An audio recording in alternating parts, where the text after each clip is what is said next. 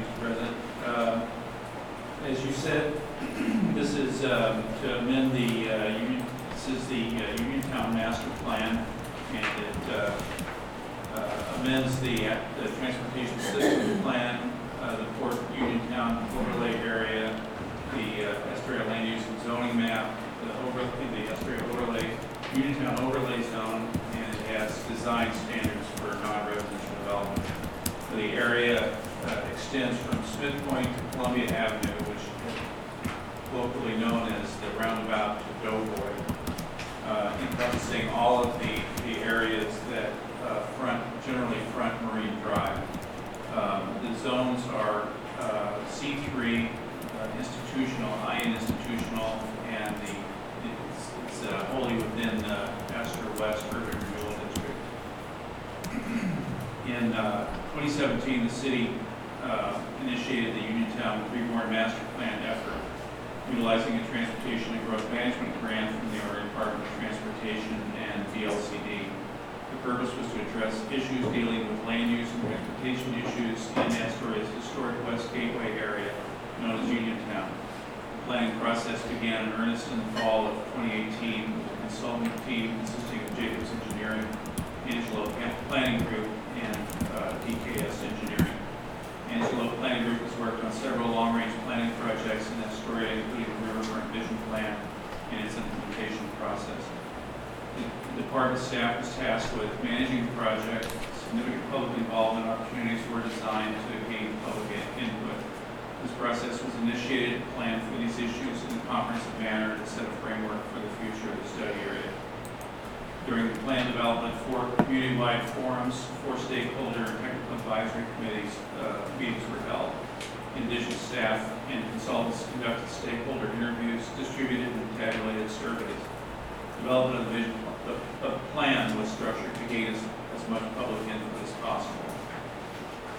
Skipping forward to the, to page three, um, there is a, a map that shows in general terms the, uh, the area that, uh, that's in the study.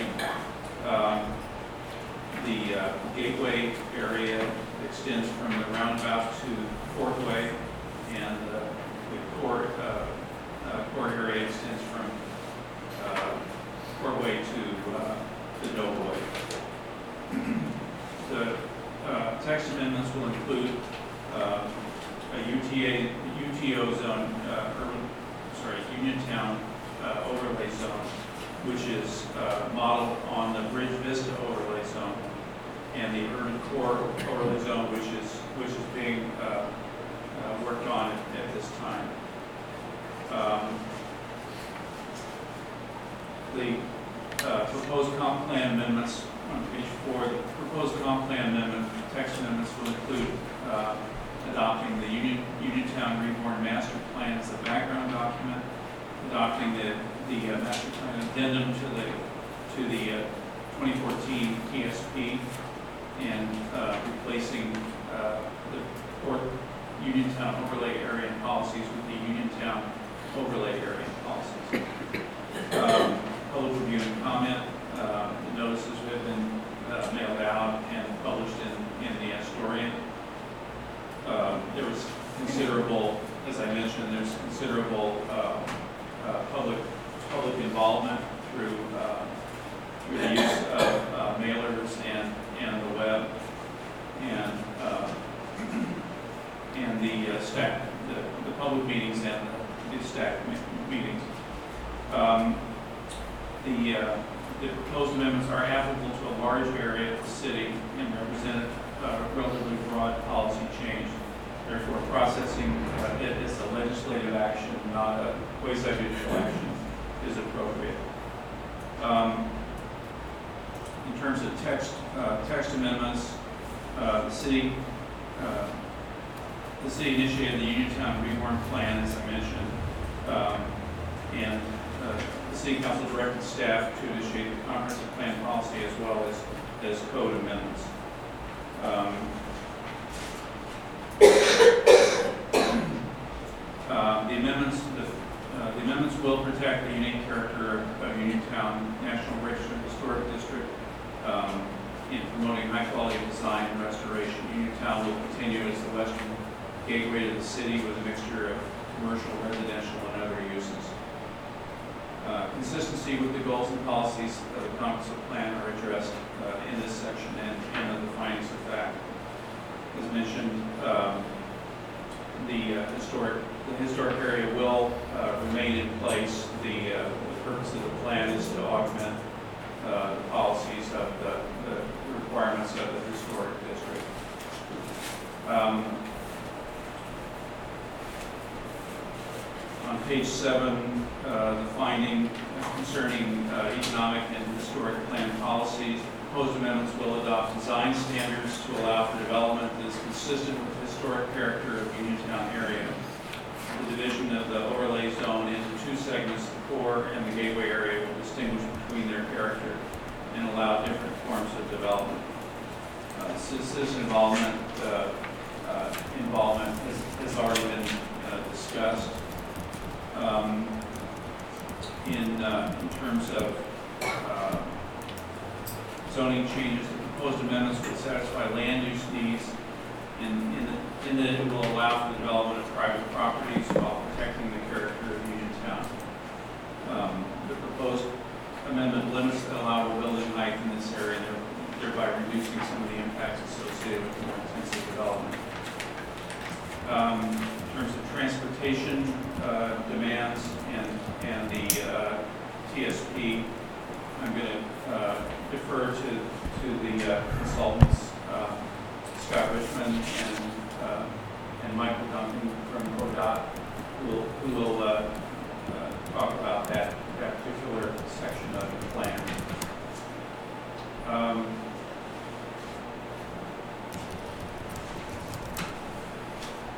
In terms of housing, there, there is uh, basically uh, no uh, or minimal impact on, on housing. There- We uh, included the buildable lands inventory uh, table that shows that most of the area is C3 or IN and uh, will not, not uh, affect uh, housing in the city.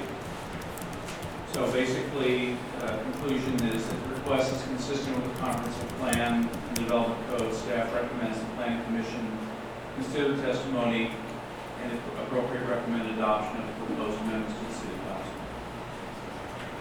Great, thank you, Mr. Michael. Do any of the commissioners have questions uh, on the board? Seeing none. Chair Fitzpatrick, I would just say that as a continuation of the initial staff report, it'd be in order to have uh, the continuation of the presentation of the consultant. Great. So are we going to have the consultant first and then? Yes, I mean, there- there- there- right, the, the staff report is not completed just with, uh, with uh, planner board and giving this report. There's, as he stated, there is additional information that needs to be provided. Great, thank you. Mr. Hasty? All right. Thank you, Chair Fitzpatrick and the Planning Commission. If you could go to the, Oh, The the elected- okay, happy to do that. I've got States your name I've got the address for the controller record. here too. All right. Uh, I'm Scott Richmond with Jacobs Engineering uh, out of Portland, and I'm the uh, consultant team uh, project manager for the Uniontown Reborn Master Plan. Any other information you need? Great. Okay.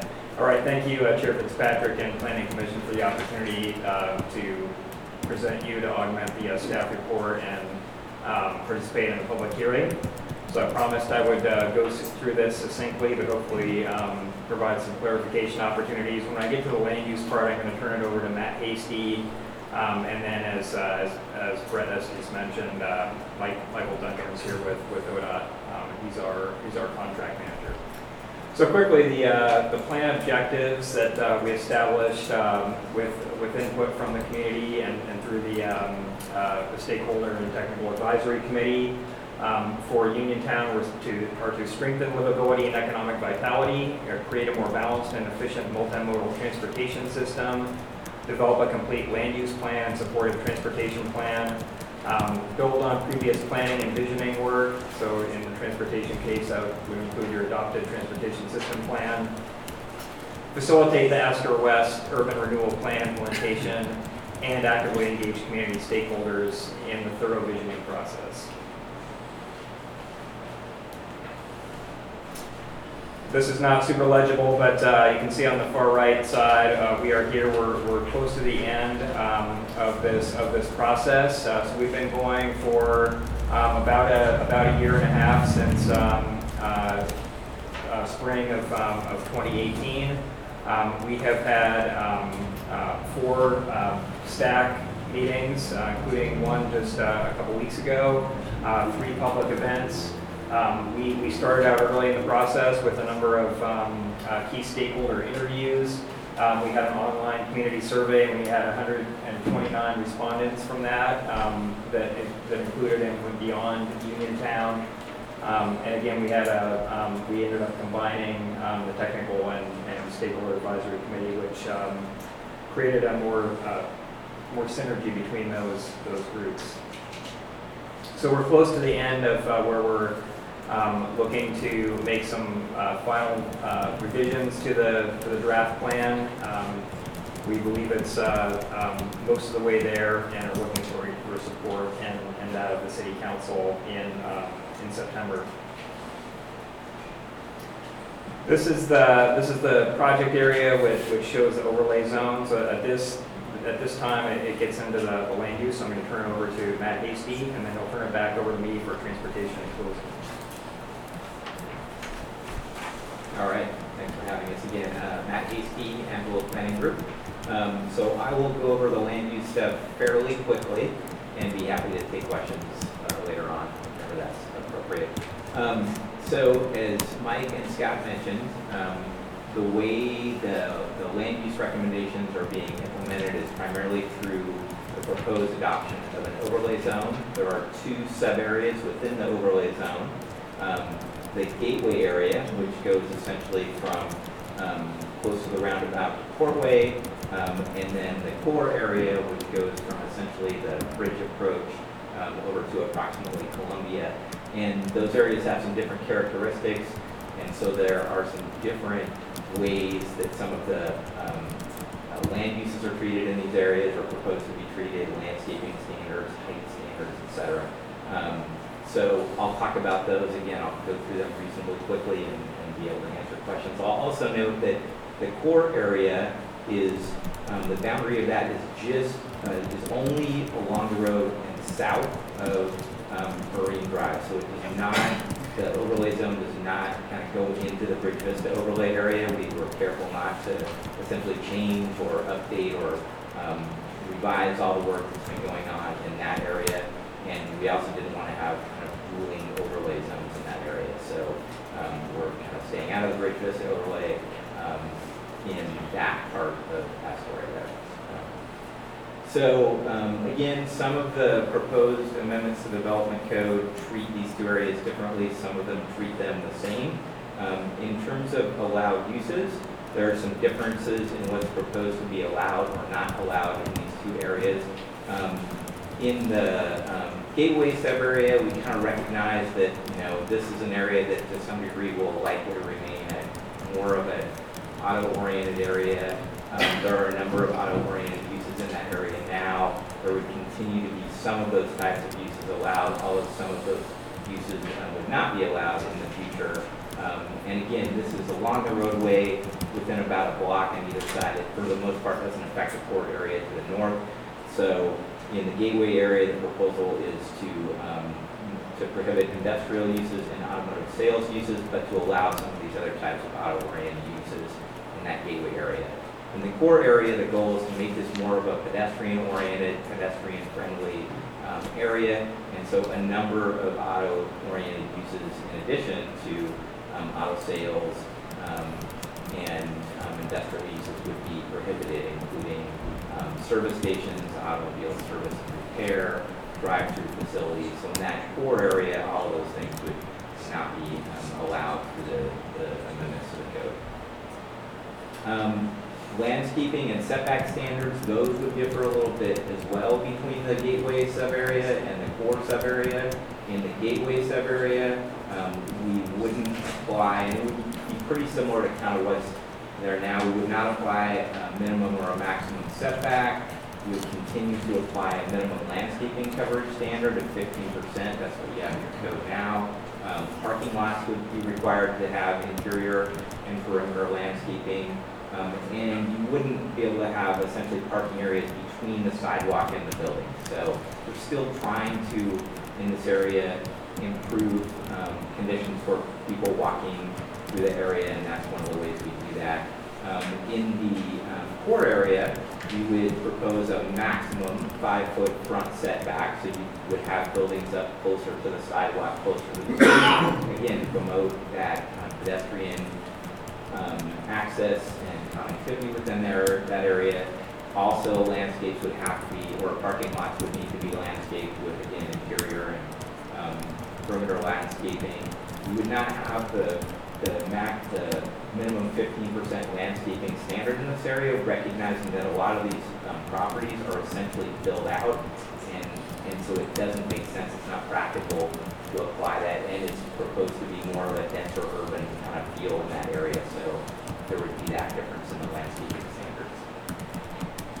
Um, Building heights and massing, um, again, we're, we're not talking about the Bridge Vista overlay area, so we're talking about the area to the, um, the south, um, in the core area that's kind of bumping up against the, the slope, the hillside there, and then the area along the, um, highway in this gateway area. In, so in those areas, the proposal would be to allow buildings to uh, be a maximum of 40 feet, 45 feet tall. Um, Above the first two stories essentially, or above 28 feet, they would need to be stepped back um, by 10 feet, similar to standards in um, other parts of the city where we're trying to maintain some views along those north-south streets towards the river. Um, we had a fair bit of discussion, both in the planning documents and with our committees, and also at uh city council work session about the height standards. We have a set of land use, um, a set of evaluation criteria associated with land use. Some of them have to do with promoting opportunities for upper story housing in this area, um, promoting um, economic and employment, economic development and employment opportunities. And when we looked at kind of the different height requirement alternatives, really on almost every um, criterion, with the exception of preserving views, um, it argued for this height limit. So that's what we ended up um, recommending for this area. Um, And again, were conscious not to do that in the Bridge Vista area. Um, Off-street parking, um, so uh, the majority of future development will continue to need to meet the city's off-street parking requirements um, that vary by use, typically a certain number of off-street spaces per uh, thousand square feet of um, gross floor area, but we are proposing some modest reductions in some of those off-street parking requirements. Um, And those are listed here. Um, So for smaller buildings or sites um, where you have less than 5,000 square feet of gross floor area, those would be able to have a reduced amount of off-street parking. Because for those smaller uses and smaller sites, it's often very difficult to fit parking in at the levels the city requires and still have um, a a reasonable sized building and a site that works from a parking standpoint. Um, And then also, buildings that already cover the maximum allowable area of the site would be exempt from additional parking or expansions of buildings of ten percent or less. So it's just trying to provide some additional flexibility um, for some of those types of developments. There would be those, proposed to be those modest reductions to parking, off-street parking requirements. Um, Design guidelines are proposed for this area. They're really pretty much similar to the types of design guidelines that have been um, proposed and or applied um, in some of the other areas of the city, particularly along the riverfront, the Bridge Vista overlay area, um, the types of guidelines we're looking at in standards in the area, et cetera. And all of those really are about retaining or maintaining the, the, this, the architectural character of the area. Um, as, um, uh, Mr. Morgan noted, um, historic design review would continue to be required in the areas where it's already required, so you have to meet these design standards and guidelines, but also go through the historic design review process, um, in the, in the historic areas as well. So, again, I think you've seen a lot of this stuff in previous, um, uh, presentations, so I won't go through it in any kind of detail, but you'll see kind of a list of the types of things that are proposed to be included in those standards and guidelines. Um, that's it for me. Scott's gonna jump back up and talk about transportation. Thank you. All right. Thank you, Matt. I will also go through the transportation uh, um, recommendations. So the, the key for transportation um, for the plan is that we, we primarily focused on West Marine Drive, so of course, uh, the State Highway uh, 101 and US 101 and US 30. And um, what we're focusing on essentially is the, the width between the, the existing curves and the allocation of that space. And, and the recommendation um, through the majority of Uniontown is, is what's depicted on, on the slide there, which would be reconfiguring the roadway um, that is now um, two general travel lanes in, in each direction, with exception of interchanges or intersections where there are turn lanes provided, um, to um, reallocate space for the eastbound travel lane and, and turn that into predominantly a um, two-way left turn lane. Um, and, and also to um, create designated space for bicyclists in the form of continuous bicycle lanes um, through the, through the majority of Uniontown. Um, This would also allow opportunity um, for uh, wider sidewalks in some pla- loca- and landscaping and lighting in some locations.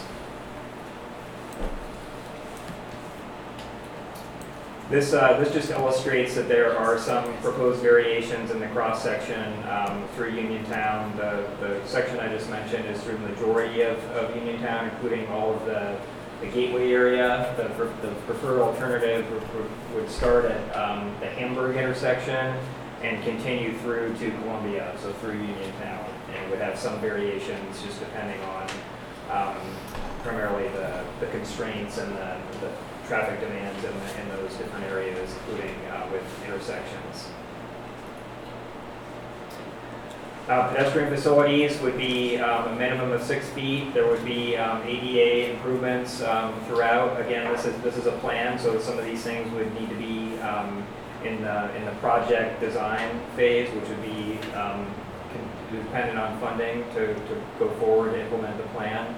Um, There would be opportunities for um, uh, center refuge. Uh, One we're focused on is uh, improving the enhanced uh, protected crossing in, uh, in the Uniontown historic core area uh, directly east of Bay Street to um, create a prote- enhanced protected head crossing with a median refuge. Um, There would also be opportunity to uh, relocate utility poles that are obstructions in, in portions of the sidewalk in, in Uniontown to locate that outside the public right of way and make sure those are accessible uh, pedestrian access ways. I mentioned bicycle facilities. Right now, it's discontinuous. Um, This, the plan would uh, provide um, five to six foot wide um, striped bicycle lanes through, through Uniontown. Um, One, one place to note is the, the westbound approach to um, the US 101 bridge, uh, where there would be a, a right turn vehicle lane. Um, As you may have seen in other places, there would be a green paint, uh, paint treatment recommended for the bike lane to continue through that intersection. Uh, So that would be on the left side of the, the right turn lane, on the right side of the two westbound through lanes. This would also, uh, the plan would also provide for more uh, formalized uh, Sunset Empire transit facilities, uh, bus stop locations, and again, this would be determined through the design, but if there's opportunities for bus pullout areas and um, to create safer access uh, for, for people um, seeking to board or unload from, from buses, that would be the, uh, um, the incentive for, for this too, and to be able to make sure the conditions allow for um, reliable operations of, uh, of transit vehicles, as Sunset Empire's noting, noted that they um, plan to expand their service and will have conditions supportive of that.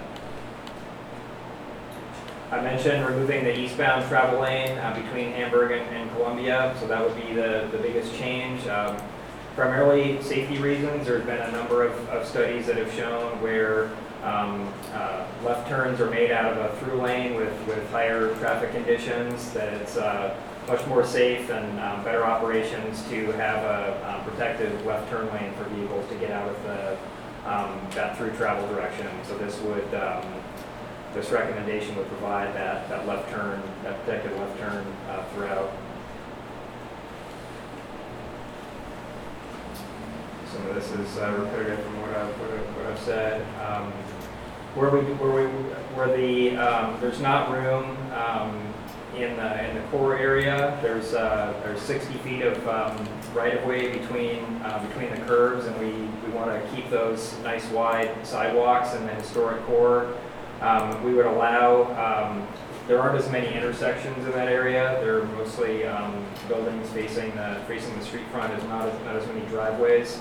Um, So not as many need, for not as much need for left turns between those signalized intersections. Um, One of the um, uh, points of contention that's come up is, our, our uh, plan um, proposes restricting the left turn, uh, the west, eastbound left turn onto Bay Street. Um, We are now recommending that that left turn could, could still be uh, provided.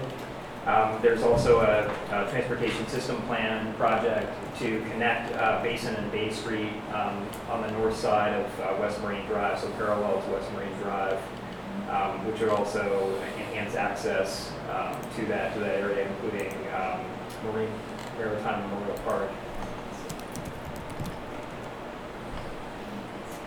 So some of the, some of the benefits is that um, um, our traffic analysts um, uh, show that the crash reduction, it could be about 29%, so reduction in all roadway crashes with this configuration, um, removing one of the through travel lanes and converting that to left turn lanes, um, reduce pedestrian and bicycle conflicts, um, likely slow- slower motorist speeds, and and in part that would depend on the um, the design a more comfortable environment with dedicated visible spaces for left turns, people walking, bicycling, and using transit, um, and a more inviting environment for businesses and residents um, along West Marine Drive. Um, It's compatible with the preferred land use alternative that that Matt just talked about um, in both the gateway and core areas.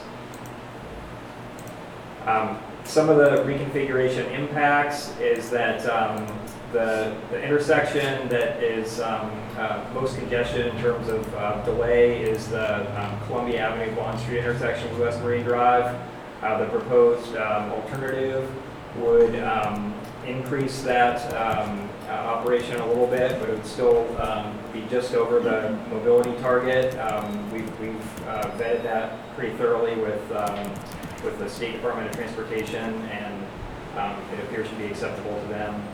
Uh, include a little bit of information on, um, on average daily volumes, you can't really see that, but that's there if we need to come back to that in questions and discussions.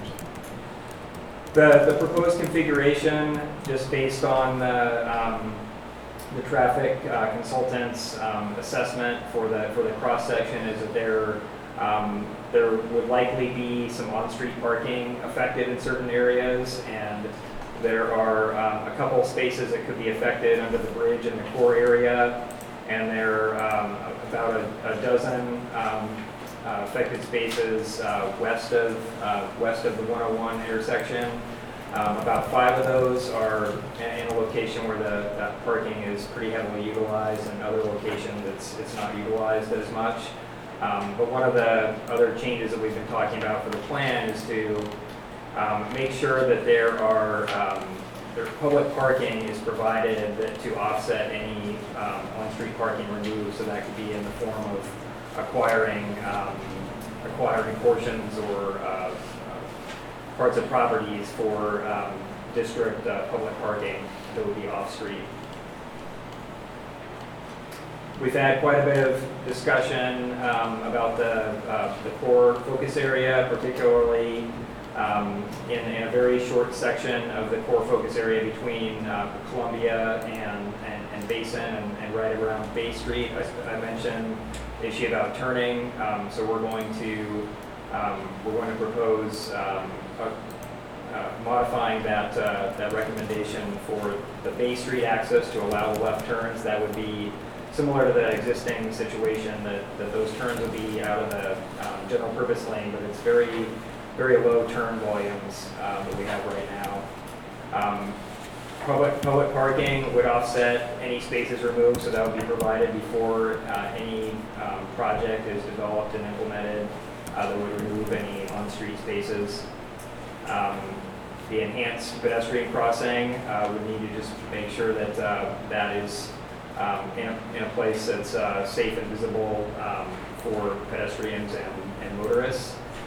And, um, and then the plan, you know, again, needs to maintain an acceptable uh, level of of congestion that we know occurs quite often in Astoria. This, this shows some um, uh, reconfiguration impacts in um, uh, terms that are more understandable to people versus talking about volume over capacity. Um, So we, we plan for um, the same uh, planning year as your transportation system plan for 2035, and so it's uh, less than 20 years out, 16 years out from now.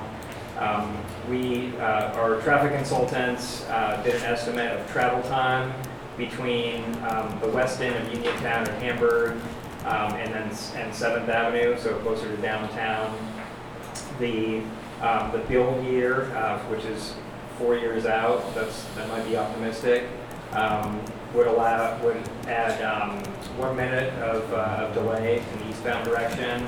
Um, and then that reverse, same distance, um, Seventh to Hamburg, um, would, would increase travel time by about a minute and a half, and then in, um, by twenty thirty-five, that, that eastbound travel time would be, um, an additional three minutes, and an additional, uh, uh, two minutes for the westbound travel time. Um, They also tested a uh, three lane, so that would be a one lane in each direction plus a turn lane in just a small portion of the um, core area between uh, Columbia and Basin Streets. And um, uh, their, their analysis showed that that would add, um, for the eastbound direction, Hamburg to Seventh, that would add four, about four minutes. And then on the westbound, it would add about six minutes of, of travel time. And this is in the, the worst uh, peak conditions, so the highest, um, you know, summer weekends and so forth, some of the highest traffic, traffic times. Uh, you can't see this, but this is in the plan. We've got a number of proposed, um, other, uh, public investments proposed, uh, primarily for increased uh, access for, um, people who aren't driving, to encourage people to get out of their cars and, um, be able to safely access Uniontown, both walking along and, um, crossing West Marine Drive. So we've got proposed uh, areas with improved lighting. We've got some improved um, access connections uh, up into the Alameda, Alameda neighborhood, between Alameda neighborhood and, and Uniontown. Uh, we've got some uh, concept or locations for proposed uh, enhanced wayfinding. And, um, and then there's a concept for um, uh, proposed uh, bus shelters that are, that are more visible and formalized with some, uh, with shelter and lighting uh, for people. And then, um, again, just a couple examples of some landscaping opportunities and, and there could be some gateway opportunities for uh, encouraging um, public art in those areas. So that's it for the presentation. Do any commissioners have questions of the project? Commissioner. Um, My question is um, about removing the eastbound travel lane.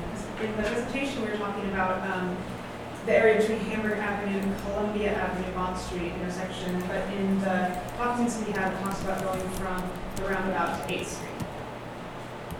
Scott? Is that right? Yeah.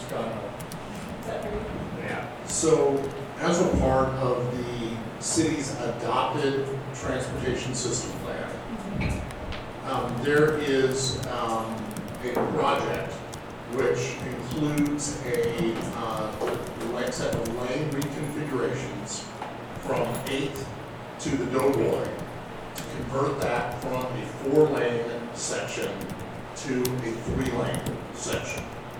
Uh, that again, um, was, uh, done to be able to address issues that came about as a part of, uh, the transportation system plan update process. The concerns we at that time were that pedestrians were not able to cross Marine Drive through that section.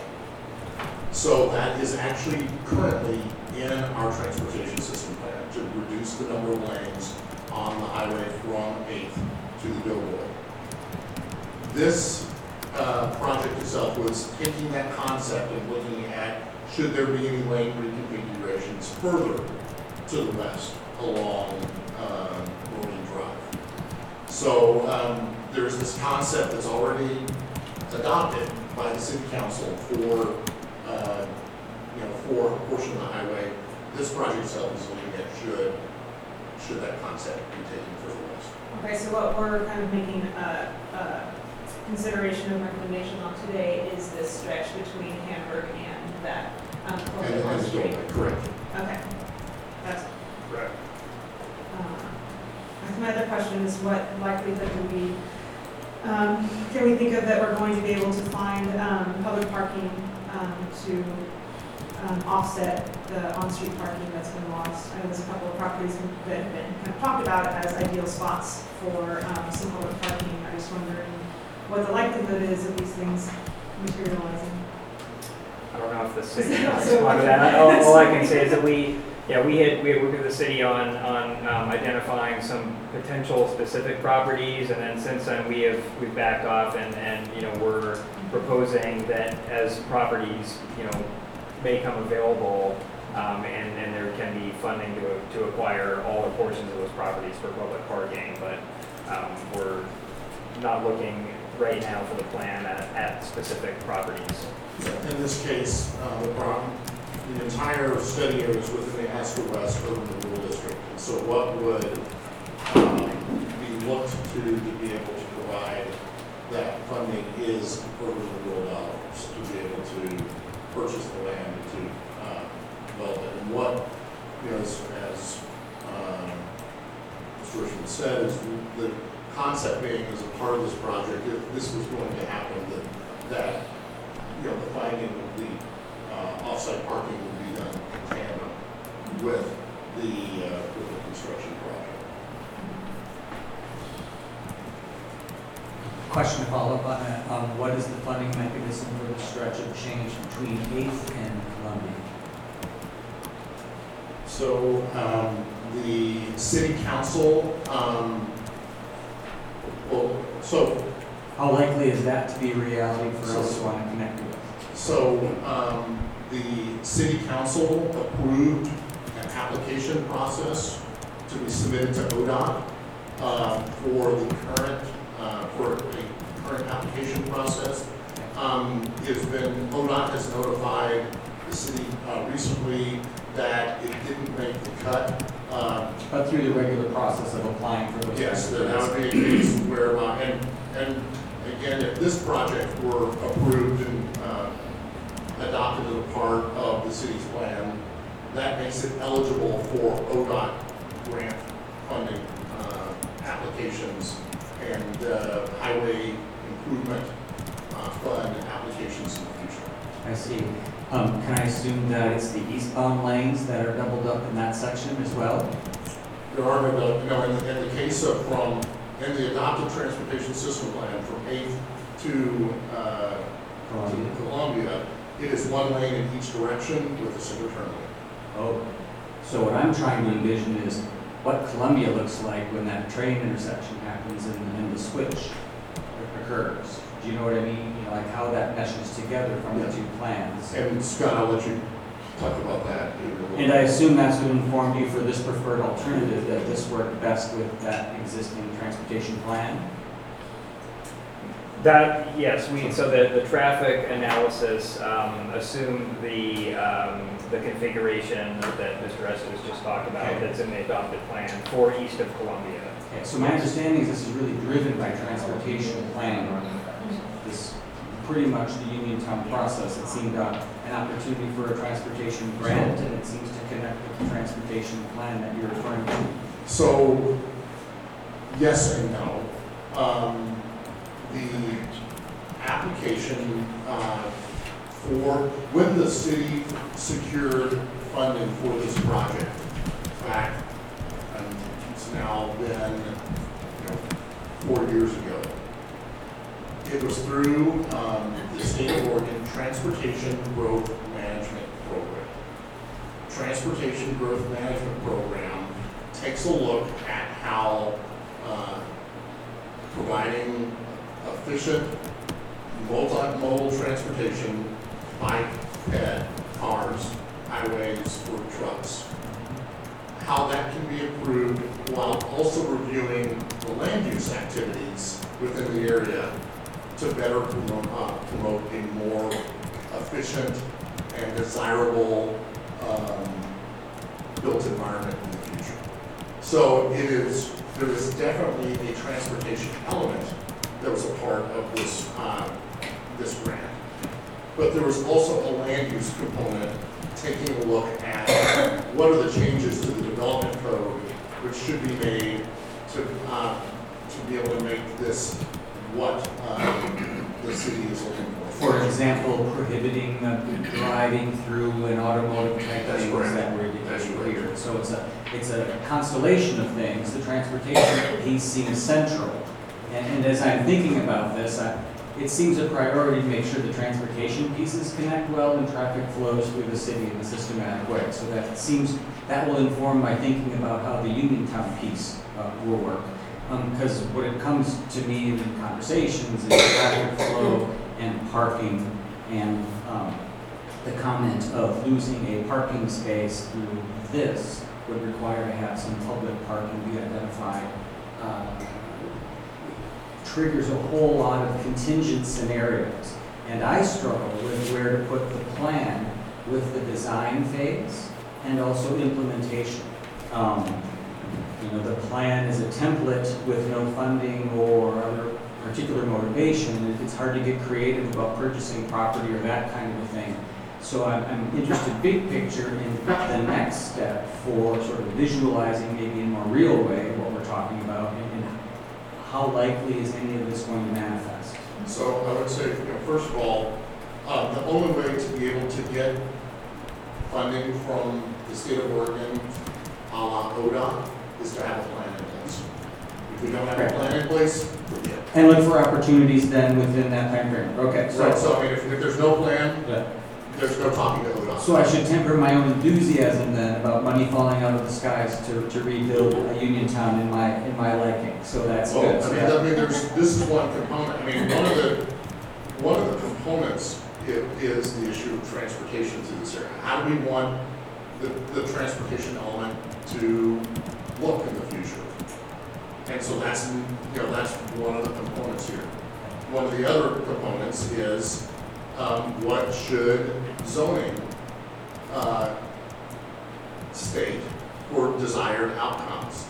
um, one of the, some of the, when this all got started, there were concerns from the city council about, um, the types of development that could occur in that area. And did we want those automotive types of, Did we want, uh, a, um, a different, uh, streetscapes, uh, um, let's say streetscape design from, on the public and private side? And on the development code amendments, what that is doing is establishing a framework for a preferred uh, set of development alternatives in the future. Now, let's say that this uh, Uniontown Reborn plan is approved, then that allows city staff as well as ODOT to look at pursuing funding for the transportation elements in the future. Um, and so perhaps there's, um, surface transportation improvement, uh, applications that forward. That's, that's the highway grants that, that actually make changes to the ODOT. Um, then those funding applications can, can go forward, they can be considered, and um, if funding is approved, then the design element happens. I mean, it's, Is there public engagement at that point? so, no, because there's, it's really, it's saying, well, there'd be the determination from city council as to whether or not to be able to pursue this. I'm gonna give an ex- a, a great example. Um, last night, the, uh, city council, um, approved an, um, an intergovernmental agreement with ODOT for, uh, two, um, STIP-funded sidewalk improvement projects over by the high school the city uh, applied for and received funding for sidewalk improvements over by the high school. And then they applied for a second round of funding for an extension of it. ODOT approved both of those. ODOT is now saying, let's morph these two separate projects into one, and we haven't even started design yet. It's really, it is really how the dollars and cents are um, allocated by the state of Oregon. Now that the uh, city and ODOT are entering into an intergovernmental agreement, now comes the design phase. And is there public engagement in that design phase? Yes. There is. Because what I'm getting is a set of t- tension is, uh, like, line of pig and a poke. Kind of like the plan will be, you know, yes, if we lose some public, we lose public, uh, we lose street parking, we'll find some public parking alternative. Really isn't, when it comes down to the design phase, that may or may not be part of the design. Unless uh, part of the plan that says there shall be off-street parking. I see. And- Excellent. That's how, that's how that is addressed. Terrific. Thank you. Help, thank you for helping clarify that big picture and how this conversation fits into that. Thank you, Commissioner Flipper, and thank you, uh, Mr. Estes. Uh, Commissioner Price. Thank you, that's a good segue. I- um, You know, this, this is a project where indeed we have the horse, horse before the cart. The cart is what it is that we want to do. Is driving the cart, and I understand bureaucracies and, and funding mechanisms and how one wants to have a, a Union Retown re- reborn vision. Uh, But that you know, you have to go for various grants to make that happen, and it happened that the, the, um, the grant for ODOT came first, perhaps, and before the real visioning came on. What's gonna be in the park, What do we really want Uniontown to be? So part of what we want Uniontown to be in, in its rebirth is, uh, is a better traffic pattern that slows things down, that makes it more pedestrian friendly, that makes it more bicycle friendly, I get that. It is concerning, though, that we are doing this, and then, you know, and then we're going to see what it is we really want to design for Uniontown, and then hopefully it will all merge together. That's just sort of the big statement. I, um, I have just, at this point, just some, uh, really easy to answer process statements. One is, what, what is the deadline for our contractors, uh, Jacobs Engineering, and Angelo Planning? I know that your, your contract ends at a certain time. When is that? End of September. End of September? And then, okay. Yeah, so if, um, however long this process takes, anything that's done after that is paid for by the city of Astoria. Okay, and, uh, and then does ODOT have a deadline of any sort? No. No. Has ODOT approved this preferred alternative? We, we support. Oh, my gosh. Yeah.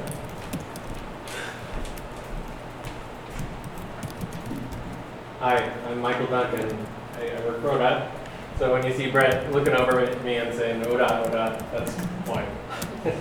so um, i- as far as introductions, I, I contract manager. I sit on the project management team with a consultant and the city.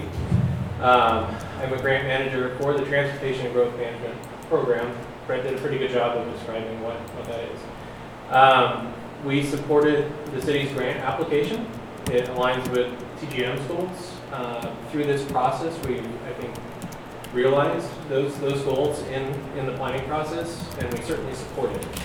So I think that's, that's the So, answer. so you're saying ODOT supports the preferred alternative, meaning that there's X pretty high percentage that ODOT would provide the funding to make this happen by 2035, which is the, the deadline, the goal and the, in the Yeah. materials. So we use uh, a term that carries some weight to it, uh, called, and it, and it sounds innocuous enough, but uh, reasonable and likely to occur.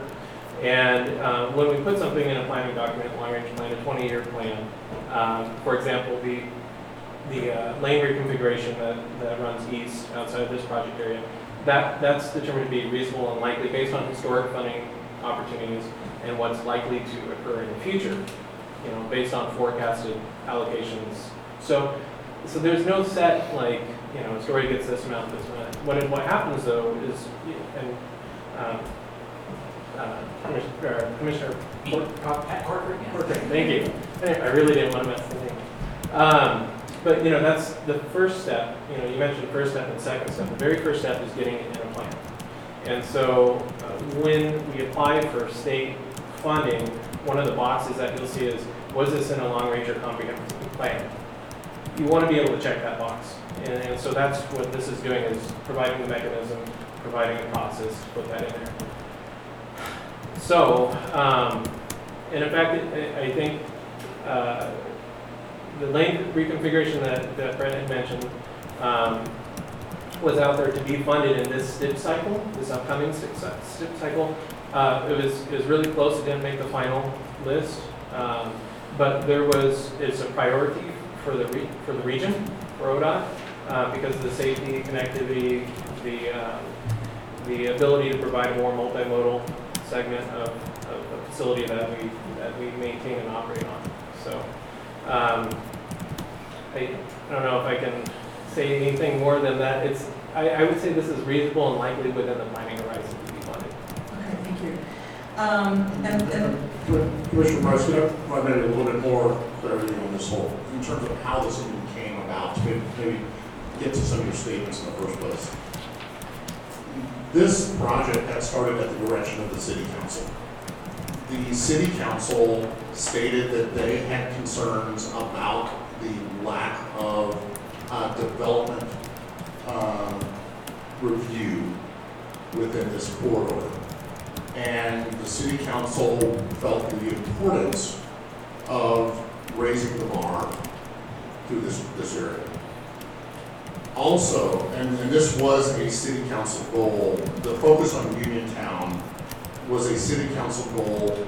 This is going back now, I'm thinking five years or so. Um, and so, part of what was completed, uh, was to start the facade improvement program through the Astor West Urban Renewal District. Um, and, uh, also then to, uh, pursue grant opportunities to be able to help assist in developing a set of tools to to raise the bar. At the same time, the city was completing their transportation system plan. And really at the time of the, the issue of, of when the transportation system plan was developed, the issue du jour was pedestrian safety. And, and that was really the, the, the lead topic of discussion throughout that entire process. And the issue of pedestrian safety in Uniontown was, was discussed and as part of that transportation system plan. While the plan, the transportation system plan included the lane reconfiguration concept between Eighth and Columbia to be able to address some of those issues. Um, the topic is extending that lane reconfiguration to the west was talked about. However, um, there was not the capacity of the consultant team and of of working with ODOT at the time to really flesh it out, say, could it go further west? And so this grant opportunity also was uh, taking the work that had been started as a part of the transportation system plan and fleshed it out further, and that's, that's where we are today. Sure. I, I just have two other sort of process questions at this point. Um, One is, um, in the Astor West Urban Renewal District, there are dollars for Uniontown uh, that would, um, that would provide funding for, for what? And, and how much is there? Uh, Would it provide funding, for instance, for uh, another consultancy to come in for, for design, to look at this visioning that we're looking at, that we need to have for the city? I mean, what, what do you envision those dollars to be used for? Is it only for development? Does that include any planning? And how much is there? So, at the time when the city council um, envisioned this project, what was envisioned is that a plan could be adopted, and then, uh, after that time, look for grant opportunities to be able, like the STIP funding process, where we could look for some dollars to come from ODOT, pair it with urban renewal dollars, and be able to do um, an entire streetscape project from the roundabout to the road. And be able to utilize and leverage those funds uh, to be able to, uh, Right. So is is there a plan in progress to make that happen? The, the plan is what's this reporting today. Other, other than this, I mean, to go beyond this, to do the streetscaping, the really, de- the design part, The- what go was- beyond it, street engineering. When, when this was brought forward to city council, this was the direction that was moving forward. Um, I have a note here on land use. What was that? I don't, I'll leave that for you. Commissioner Price. Thank you, Mr. Estes. Commissioner Henri, did you have any questions? Uh, Yes, I do. Um, So, uh, some questions for, uh, the- be answered by the consultants or the the city staff. Um, So, I know this was touched on, but I don't know that I've been able to find or refer to any really specific answer. So for the benefit of everyone in the commission, everyone in the audience, and myself, um, code requirements for design review, planning commission, um, approval? I, I heard Matt say that, um, historic landmarks commission review would still be required in the overlay, um, or in the, are we on this overlay? In the historic district. Yes, okay, so it's historic district it would be, and then, um, is it standard speak code for what has to go through design review commission and historic planning commission? Is that just still the same as everywhere else in the city? Yes, this would follow the same process for design review outside of the historic district. It would go through the design review committee. Any uses such as a conditional use would go to the planning commission. Outright uses would not go to the planning commission. So your normal design review would go through the design review committee. If a project was also adjacent to a historic, then it may need historic review. So what I would note is that this proposal expands the area right now where there is no design review requirement at all. But it's not that, And so. so there would be an expanded area that would now trigger uh, public review for private development.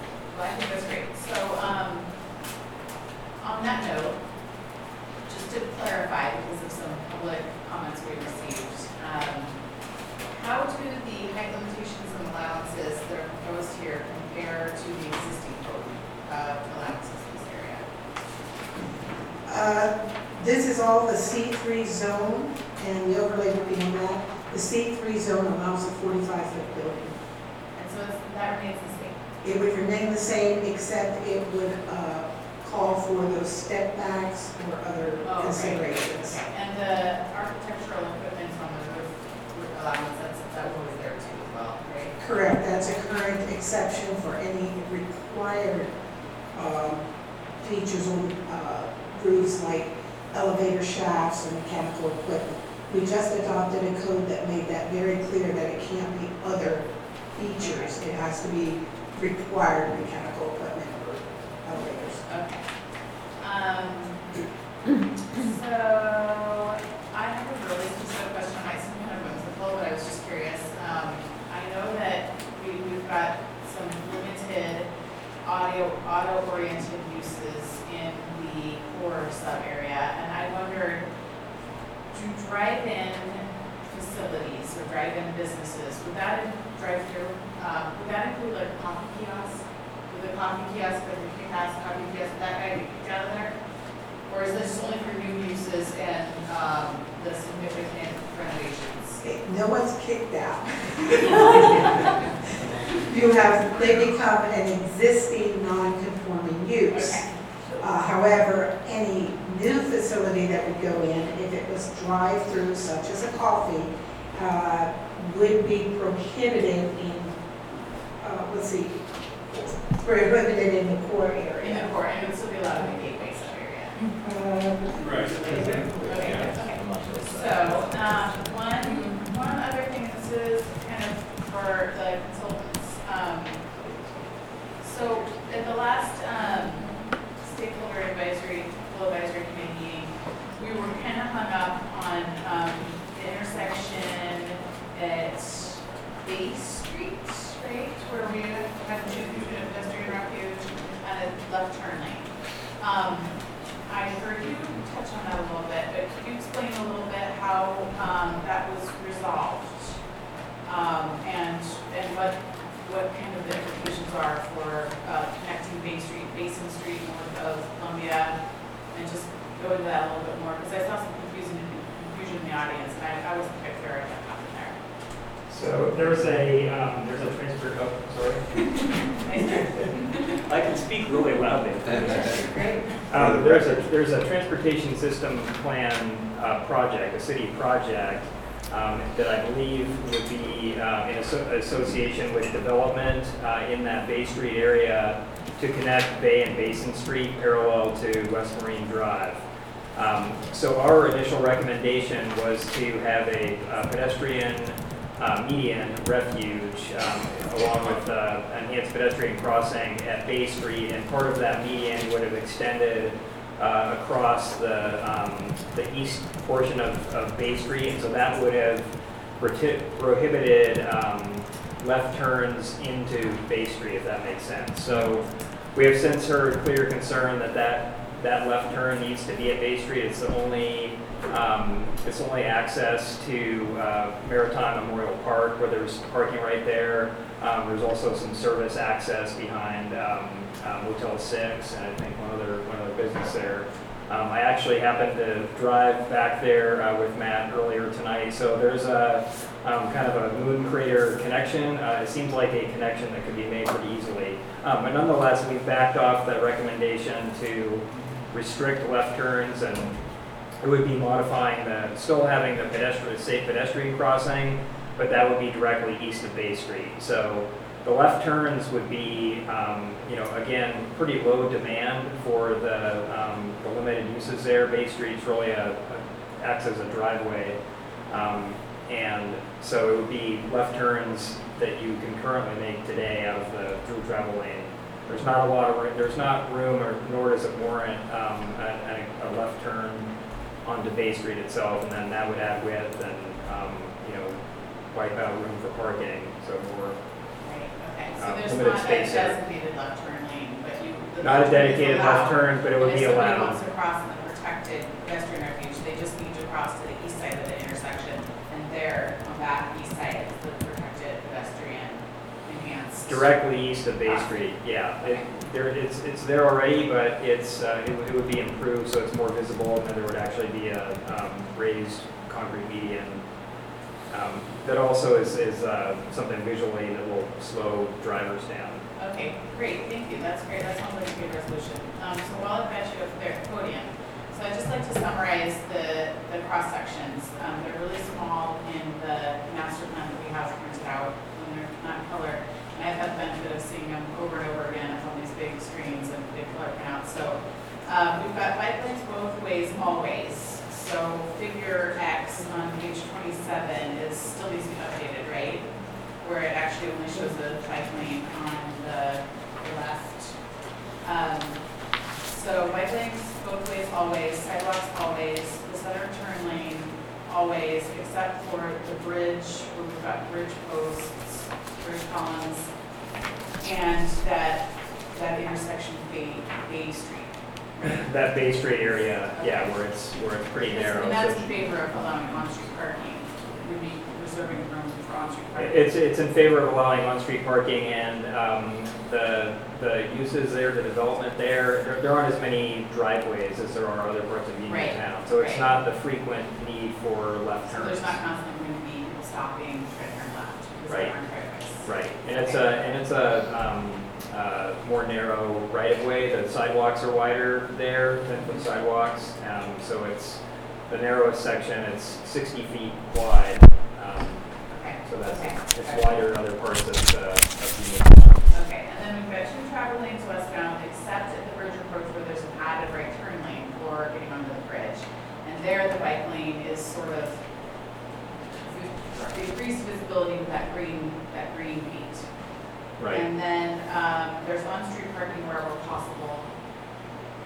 And no special plan in this master plan draft for designated off-street parking as part of, um, this master plan. It's just up to the city and some council members to figure out afterwards, right? city Right, I mean, th- there is on-street parking. There's on-street parking designated, but there's, we do lose some spaces. Do also say, and so again, what has been recommended is that as a part of this project, that there be, originally it says there shall be, um, an off-street parking, Right, uh, neighborhood off-street parking, uh, area provided in conjunction. and is that something that we can require tonight if we, if we recommend approval of this master plan? Yes, I mean, you have some language that could be included in that. Okay, all right, that's all for me, thank you. Thank you. I have a question. Do we have other questions from commissioners? Commissioner Or Parker? for our transportation uh, representative. Your exercise tonight. I can All right. Sorry. In the spirit of whimsy, uh, I'm an avid bicyclist. And I'd love the bike lane requirement just move away. And so with my imagination coming over the bridge, Youngs Bay Bridge coming into town, could it be possible to have an underpass right under the traffic circle to come up on the north side and connect with the uh, Riverwalk and continue through Astoria on the Riverwalk with the Orland bike lane and the whole bike, bike lane? Was that considered? Is that So, let, let me go back maybe to Riverfront Vision Plan days, where that was actually discussed. Um, and, uh, it was determined, uh, by ODOT that there was not, and- and also by our engineers, that at high tide, that there was not enough clearance, uh, under the bridge. Um, and actually, since then, ODOT has divested of that land around the river.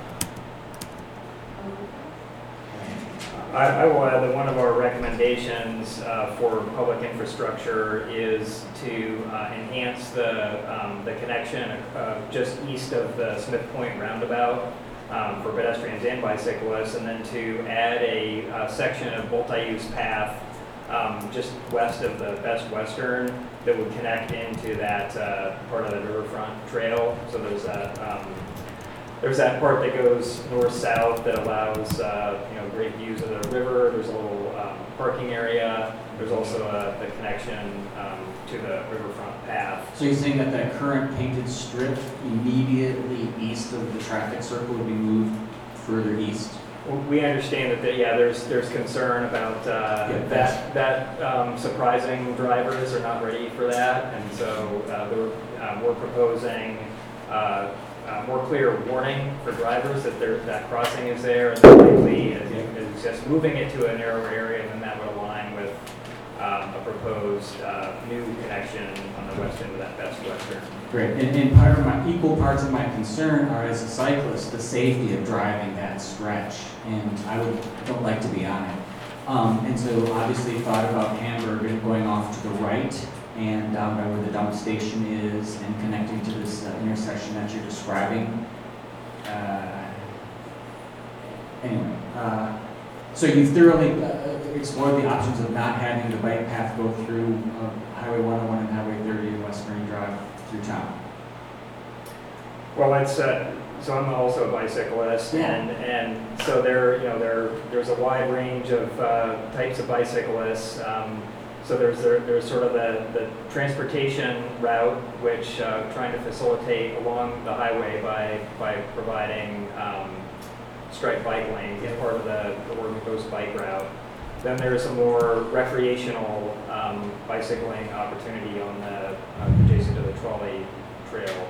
Um, One could use that for, um, you know, for trips, of course, too, but there's the more direct route opportunity along the, along the highway. And I would say in terms of, you know, this, this is a plan and, and subject to more refined design, you know, preliminary design and, and design going forward that could um, uh, refine, you know, exactly it's a huge design Locations feature to get 12 extra widths. feet, so that's a pretty big thing, you know, to imagine not having to accommodate that. And so, okay, well, I'm, I'm, there, other comments? I'm almost satisfied, I'd love more. I, is that okay? Yeah. Uh, Go ahead. I'll head up here too.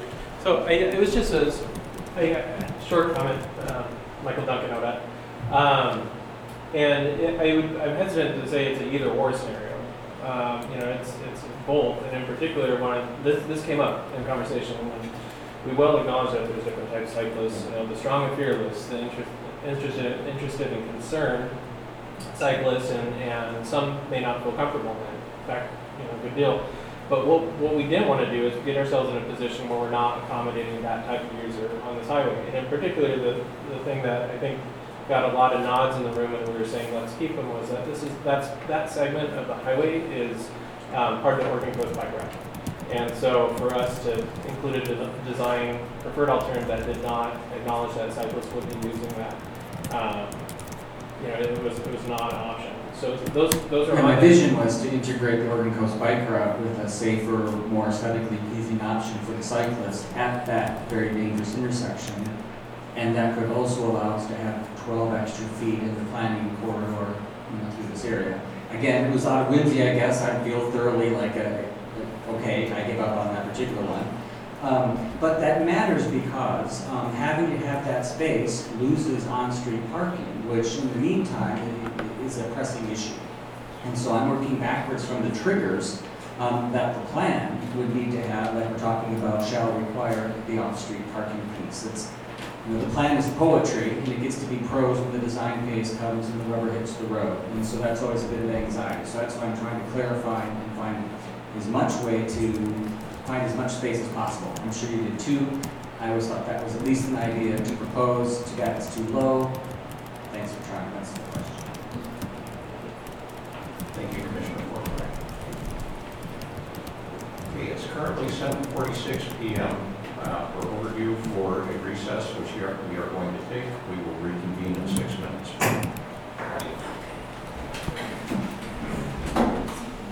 Twenty-two PM. And when we left, we were at questions for the consultants and round two. Uh, Commissioner Price, did you have more questions? Sure. Um, So interestingly, again, the comment, it- we've heard that this is a plan, it's subject to change. I think that is one of the uh, issues that's gone into, the fact we hear a lot from the public that we need more time.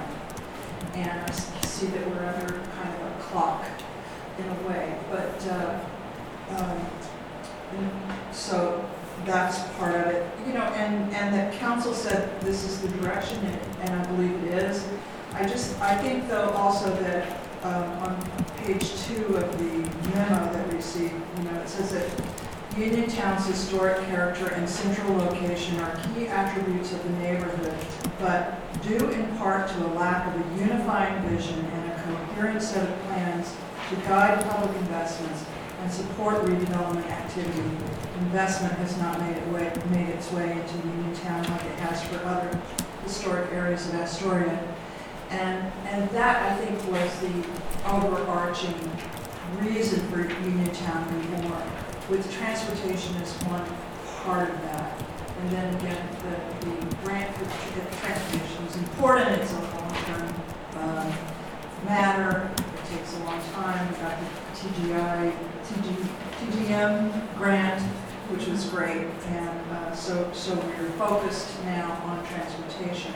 Again, I do hope that we will be able to focus on unifying vision and coherence of plans at- at a certain point.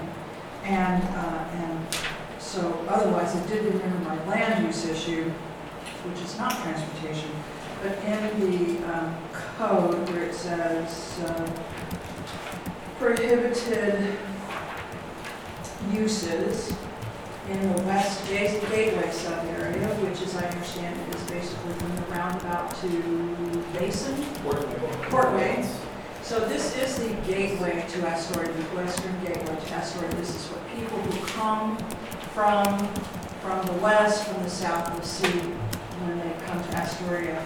And I would like us to uh, eliminate, to make one of the prohibited uses auto sales and services. Because if we were trying to eliminate uh, cars and parking and all that stuff being on Marine Drive, then certainly auto sales and services should be one of them.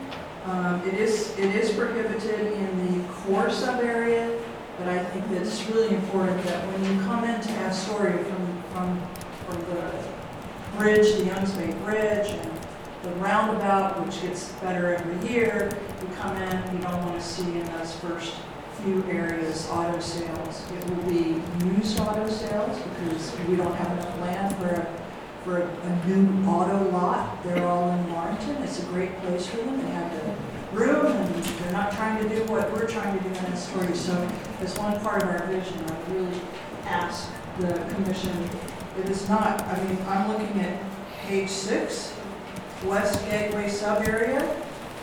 Um, Following uses and activities are prohibited and it does not include auto sales and services. That is very different than what it says on the in the master plan. So master plan has sales prohibited. Yeah, I think that there, I I think that, uh, Commissioner Price, I think that what you have discovered is perhaps a, uh, an error in the code document, because actually automobile sales are intended to be prohibited within the Western Gateway area. So I think that there's actually, uh, that that, there's actually an error in the code document. Okay. The differentiation is that service uh, was uh, to be um, permitted, under the plan, permitted within the Western Gateway. So there's a, there's kind of a split where sales prohibited in the Western Gateway, service permitted. Okay, so I, I suspect that we're not going to adopt this tonight. I don't, I do not expect that. You it don't would- expect that, do you? Okay, so that can be revised. That's correct. Thank you. Thank you. Any other questions for commissioners? It looks like Commissioner Hammerback. That leads, yeah, that leads to my question. Can you kind of go through us what, what for us, um, kind of what our options are here, what this will kind of look like, what our options are to recommend, not recommend, revise tonight? Yeah, so I'll tell you that staff is going to recommend a continuance tonight. Um, Because that there are some items that we haven't even heard this evening, that we feel that there can be some, um, some boosting of some of the language to be able to provide some more clarity. Uh, So, you know, that is, you know, what is recommended is that uh, we have a continuance here next regular meeting later on this month, and we'll be able to, uh, be able to make some of that um, some of that, um, that clarity uh, within some of the language. So, um, you know, ultimately, um, you know, this is a, an opportunity for the commission to be able to dialogue about this matter. It's an opportunity for public to be able to provide uh, comment and testimony to the planning commission. Um, Yes, there is a, a time in which um, the uh, um, grant funding expires on this project, uh, and any work done after that is paid for by the city of Astoria. What that means is it's not done, it's going to cut down on what tasks can be done by the community development department this next fiscal year on other planning. It could reduce, you know, other work that's being done. Um, that this would, would, you know, would, would take its place within the, within the consulting line items. So, um, so there is, you know, there is that deadline, but it's not something that something has to be approved by, by a school. There are just financial implications to what, how that, how that's, the development. plan. Can you follow up with the clarification? Um, So if we were to get a revised, sort of updated version of this um, at the last meeting of of August and um, adopt the findings or the application, does it need to go back to city council? Yes. Yes, so after that, this is, on- this would only be a recommendation to the city council. And the deadline is end of September? What's that? The deadline is in the end of September? Yes. So there is still time if we wrap it up. No, there be- there's, um, there's no way. Um, because there's a, public notice requirement, a twenty-one pub- uh, day public notice requirement. After the planning commission makes their decision, that we have to provide notice to the city council. Um, know, and so, um, a continuance to, um, your next regular meeting, um, there's no logistical way to get it done. Yeah. Let me also clarify that for city council to approve an ordinance, it takes two city council meetings. Thank you, Commissioner Hammer. Thank you, Mr. Estes. Other questions? Okay, at this time, we're going to open it up to public comment. Uh, We would ask that you uh, step to the left, turn, state your name and address for the record. I would like to hear from stakeholders first. We generally have a three-minute uh, time limit, and I'm going to allow stakeholders, and that being people that have, that own businesses or property in the area, to speak first, and we won't hold quite this firmly to that uh, three-minute rule, but we ask that you keep them under five minutes. So, it appears that there is some negotiation about who will speak. Um, Please step up to the lectern and state your name, address for the record, and your position as a stakeholder, if so. Good evening. Can you hear me okay? Okay. Uh, my name's Gordon Schreiber. Uh, I live at 2778 Grand, uh, but I own some property there in the uh, Gateway District, 421 West Marine, 423, and 511 West Marine Drive. So I'm really interested in this uh, project, but I do appreciate the effort that's being put out uh, towards this and having a plan. You know, if you don't have a plan, you have nothing to deviate from. Um, So I I don't have a lot of, you know, I- I was worried about a lot of things like 10-foot sidewalks because I've invested a lot of money in one of my buildings to move it back four feet so I could have a little room in front to facilitate the historic reconstruction of of it. Um, But I'm not so worried about that now um, because it looks like it's going to be a long road. But one of the things I did mention at one of these previous public uh, meetings was the fact that the utilities, I'm- I'm hearing a, what was that term I said? Relocate utility poles on Marine Drive, where are you gonna put them? You're gonna have to back them up in somebody's yard. And if you look out this window right here, you don't see any utility poles out here on the streets. But if you go down to Marine Drive, that's all you see. So that's the vision I see, is a bunch of utility poles that are growing transformers, you know, lines going across the street and everything. If that was all underground, that would be a huge visual improvement. Um, Just that alone uh, would be great. Uh, And then there was talk about trees in previous discussions, and I don't know where you're gonna put trees. It's really windy in that area of town at certain times of the year. Um, But like I said, this looks like a long-range project, so I'm not really concerned about it. I was kind of concerned that this would get adopted tonight, and the next thing I know, I got a ten-foot sidewalk impeding into uh, what I've got a long-term plan of my own for some of my own property. And that's all I got to say. Thank you. Thank you, Mr. Streeter.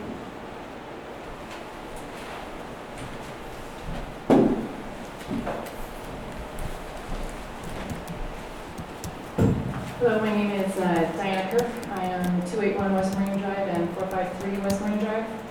Um, I've been a part of this since the beginning. I, I actually met Scott 18 months ago, now that I was thinking about it. Uh, The first time we spoke about this program, I heard from Kevin Cronin two years ago, so it's kind of exciting to actually get to a somewhat official stage.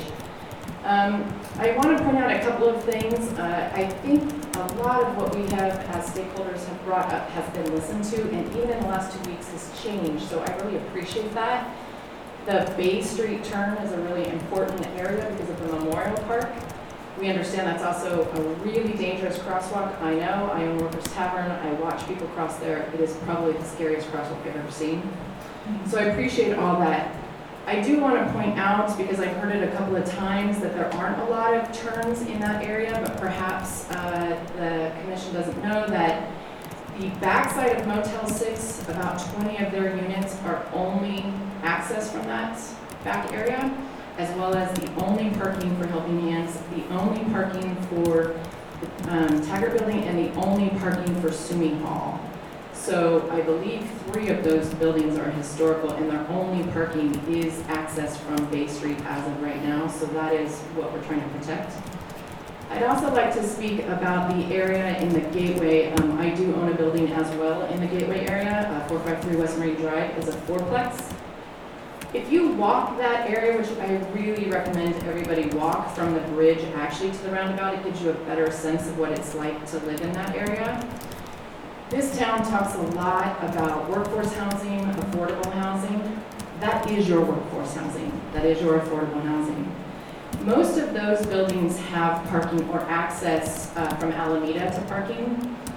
What we brought up in the very beginning and what the planners did uh, take into consideration that I appreciate is backing out from the parking spots right there is got to be one of the most dangerous things. And my rentals, we actually get people who come to see the rental and then don't want to put an application because it is so dangerous to back out. I believe the bike lane would protect a backing out area and make it safer to pull out onto West Marine Drive because in my particular apartment, there's very shallow parking, you have to back out. But the thing that we're, is actually, I think, on the quote chopping block, which is really important, is eight parking spots from the bridge to the roundabout. And that is very specific parking that's there, meaning my fourplex has four parking spots and that's it.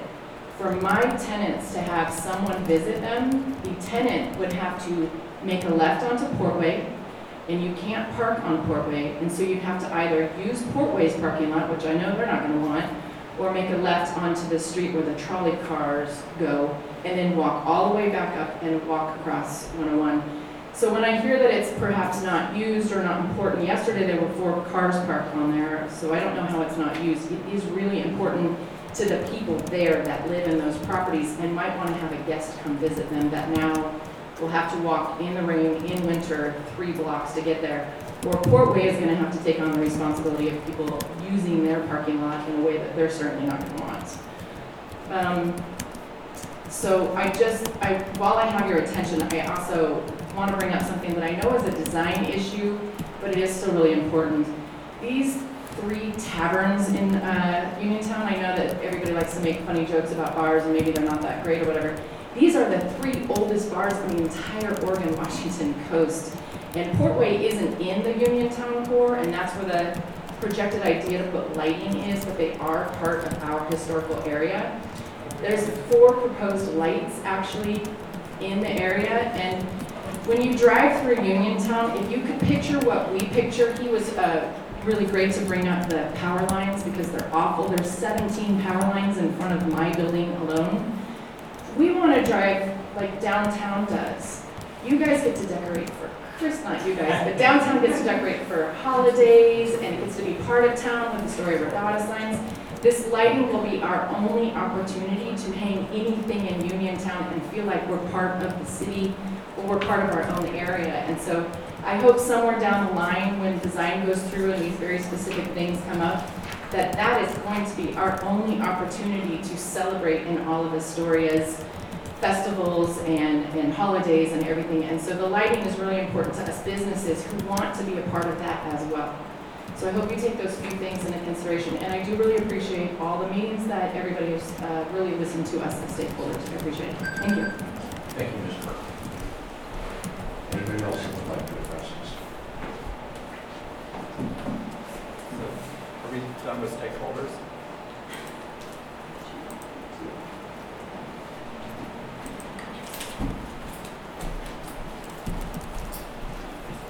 I'm Nancy Montgomery. Um, I own 279 West Marine Drive, which is the houses Columbia River Coffee Roaster and Three Cups Coffee Shop, two different businesses. Um, we, um, everything that's been said has already been said, so the only thing I really want to add um, is the view corridor that Bay Street also is. Um, and obviously, I, being right at the top of Bay Street, our big arching glass windows look right down onto the water, and we adore it. Well, so does the city get to see it, you know, it's a view corridor, and I know that's part of the, uh, part of the master city, you know, let's keep our view of, of the, uh, of the river part of our lives and our daily experience, um, is just an awareness of our relationship with the port and that property. Right now, we're using it as the Maritime Memorial Park and maintaining it up to those hedges that, that is Bay Street's down to the water.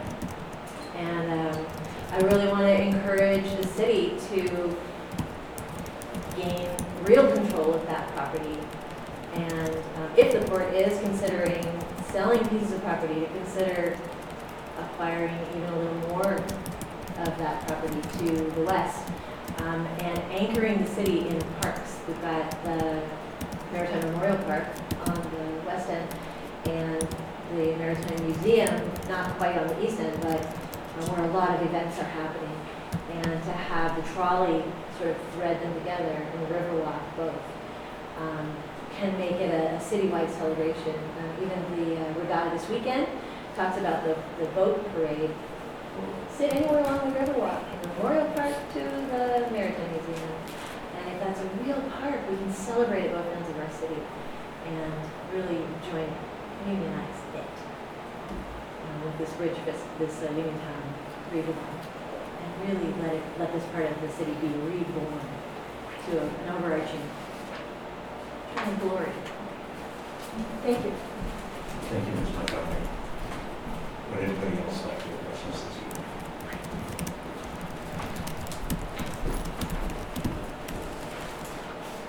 Good evening, Commissioners. Uh, My name is Stuart Emmons, uh, 107 Kensington.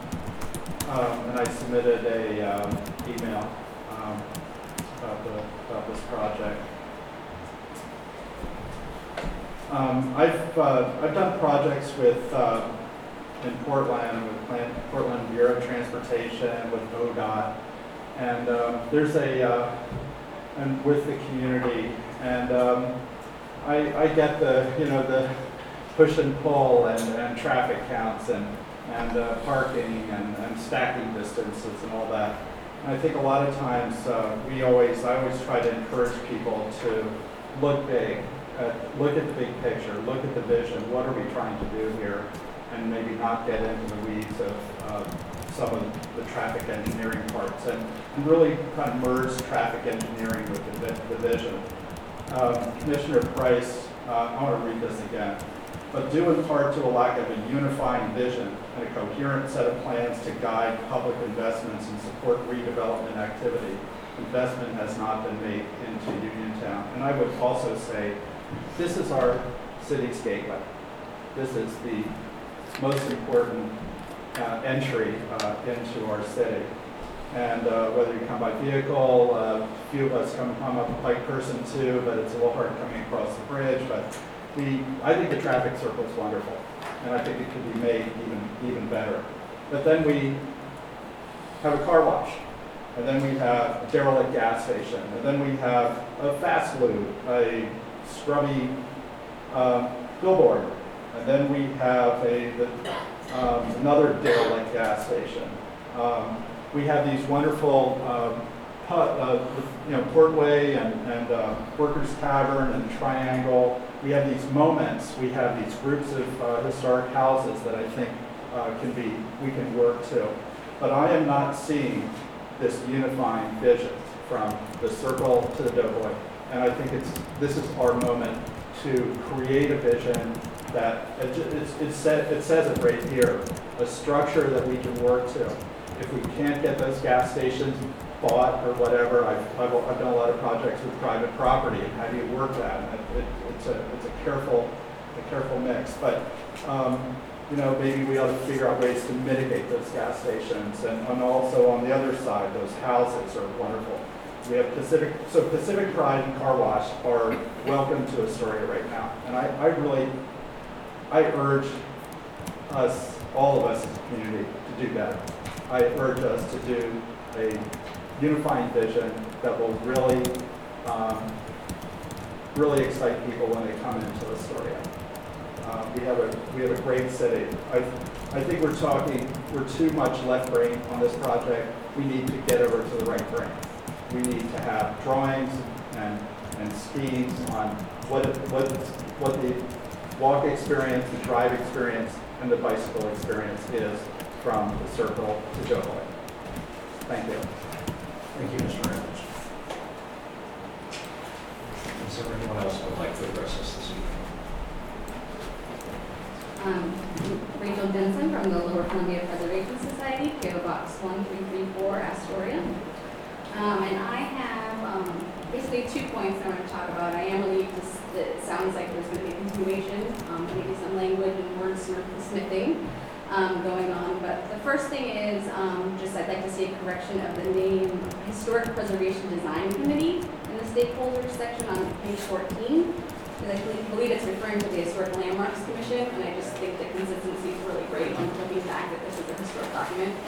Um, and then on page thirty-eight, um, I know it was mentioned that we're backing away from specific properties looking for public parking space, um, but it's still in that draft, and so I have questions, I just want clarification on the Wauna credit union site that's mentioned in the, in the plan, and whether or not that vision is envisioning demolition of that building, or if it was just the accessory parking there.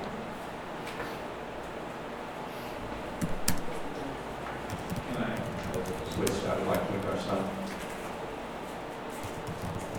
I think uh, when, when we were considering uh, different locations within the, uh, the area, Wauna's, not Wauna's building itself or their parking lot, but they have a, they have an auxiliary parking area that's up behind the Mexican restaurant.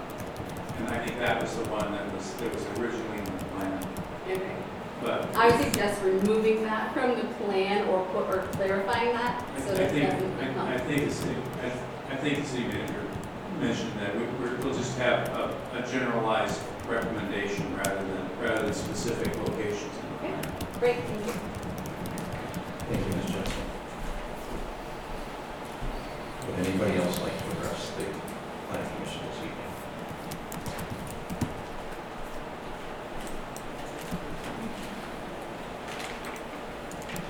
Elizabeth Menetrey, 3849 Grand Avenue.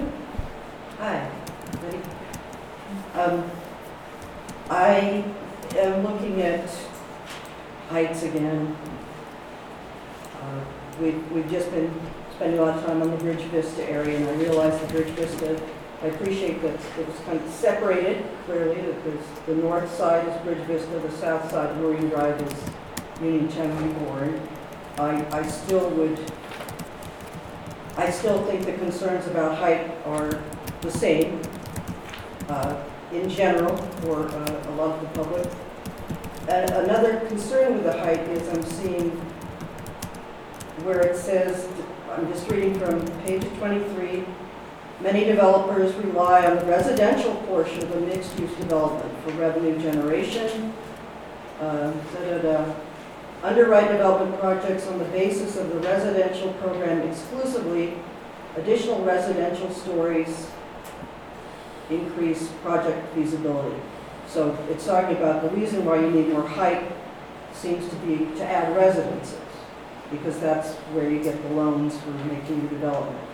Um, alongside of that, we have methods on page 11 Methods exist in the code, development code for using minimum parking, given that meeting these requirements is a barrier to new development. So we're talking about making it higher to make money, having more people, but reducing the parking. But you have more people in the development, but you're reducing the parking, so that's clearly a, a problem, so. But you're probably already well aware about, so. Also, uh, the architectural features beyond 45 feet. And again, 45 feet, the architectural features above, and what I just talked about with the trade-off of having more people to get the money, but then less parking. Okay, Thank you. Thank you, Ms. Menetrey. Would anybody else like to address this evening?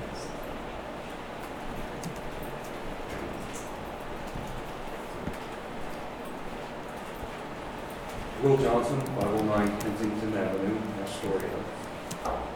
Um, I'm not fully prepared.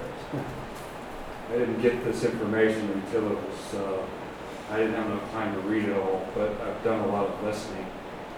Um, And my first question is, um, for round two at the end of the month, will be that, will there be more opportunity for us to have more input on this? Or is tonight the only night? We, since we have had a continuance requested, there will be more opportunity for comment That- That's fair, thanks. Glad to hear that.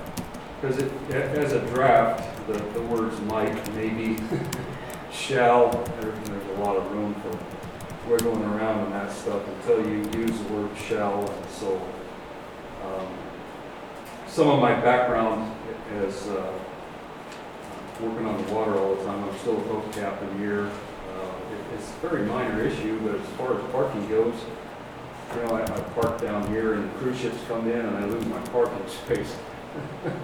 I gotta go somewhere else and find it. So if, if that place that they direct me to is now full, I'm not sure how far I'm gonna have to walk. It, it's a minor thing, but you need to know it because everybody is affected by the parking. And so my old mantra is whatever you own, you gotta take care of it. And so one of those things is taking care of got and not losing any of this parking that we have available for us that live here. Let alone invited guests that want to come and spend a little time here. Um, I really like the idea about burying those power lines. That's, that's a great suggestion. I know it costs about ten times as much to- instead of putting it on a pole.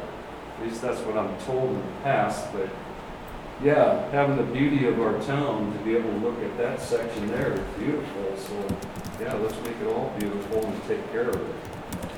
So I'll have more, I'll be better prepared for the next time as long as I'm not working somewhere. And that's the only reason I do miss meetings is I have to work sometimes late. But, uh, thank you for working at this. I hope you look after us as well as yourselves and your families so we can have and maintain a beautiful town.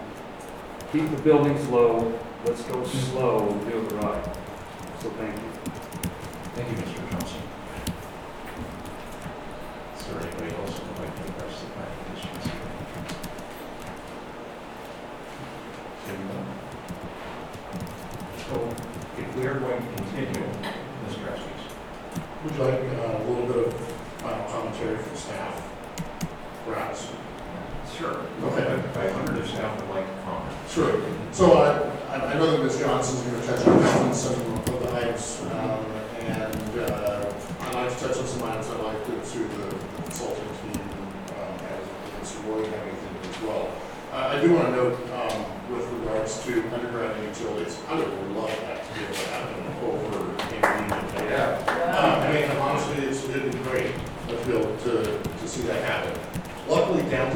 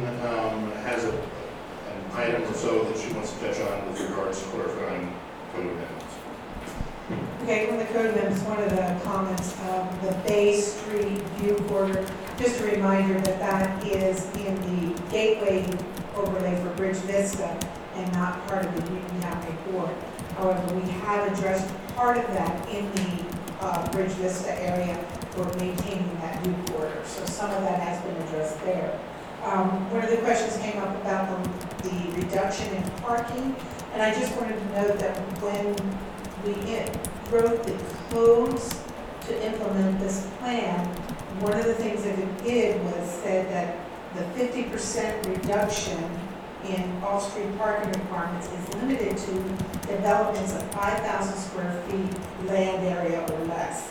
So it's not the larger lots with the larger buildings, so it has to be a smaller lot. And then the other exemptions are restricted so that it's existing buildings that don't have parking and can't be redeveloped because they can't provide parking. Those are pre-existing buildings. The other one is if you are expanding your building of ten percent or less, it's a small expansion, and you cannot decrease the available one off-street parking. So if they reduce that, you can't, you don't have to provide the additional parking, but you can't develop and reduce parking. Uh, the other one is that, um, the exceptions would be processed through an administrative permit, and not just, you know, it would be through the, the community development department. But it's just for those small reductions, small lots, not for big projects. I want to make sure people are aware of that. So, um, I'd, I'd ask if, uh, Scott, Matt, Mike, Nicole, do you have any other, you know, final comments? um, You know, providing commentary at this point? I'll just, just one quick comment. Um, One of the objectives of the planning process was to provide opportunities for more housing, including workforce housing. And you really wouldn't see that happen unless you did allow for some taller buildings in this area. Um, Development above one story is just not really gonna pencil out unless you get up to a height over forty-five feet. So there is some language in the plan that talks about that's how you can financially feasibly develop a building that height. It's not, it's not where we're saying you just want buildings that tall, because one of the objectives in the plan is to promote opportunities for housing, including workforce housing, and, and that's a way you can do that. And you just really wouldn't have those opportunities if you limit heights in this area to, let's say, twenty-eight feet. Um, So that's the only comment I've made, um, in response to some of the things I heard. And, and also, I guess, the only other thing I'd say is kind of, you know, early on, we started working on this project, there are, there were a number of, um, overall objectives, um, and goals that we were trying to achieve. Scott talked about those at the front end of the process. Um, and no, we didn't go out and do, you know, sort of a lot of illustrations of physically a vision for this area because we are working with an existing area. We weren't proposing to make radical changes to this area, but to try to achieve some of those objectives. And so we really kind of focused on transportation improvements and projects to meet those objectives and potential changes to the city's development objective, uh, development standards to meet some of the land use project, um, objectives. So that's just kind of my understanding of kind of where we started on this project and, and how we got our way, you know, to where we are. So those are the only things I would add. Thank you, Mr. Hastie. I believe that Mr. Morgan has one final comment. Okay, Great. Uh, Concerning the, the uh, disparity or the distinction between the core area and the gateway area, uh, having attended the- all of the public meetings and the stacked meetings, uh, I think it was recognized that, that the area west of Portway, uh, and Portway Tavern, by the way, is, is in the core area, because the, the division line is in Portway Street. So, uh, but that areas uh, west of uh, Portway um, would, would continue to have some auto, auto-oriented uses such as the Dutch Cup and the, the you know, the, uh, uh, fast food and that sort of thing. But I think the trade-off was that uh, all of that area, um, the entire area from the roundabout to the Doughboy are, do fall under the design guidelines and restrictions of the um, design review uh, committee.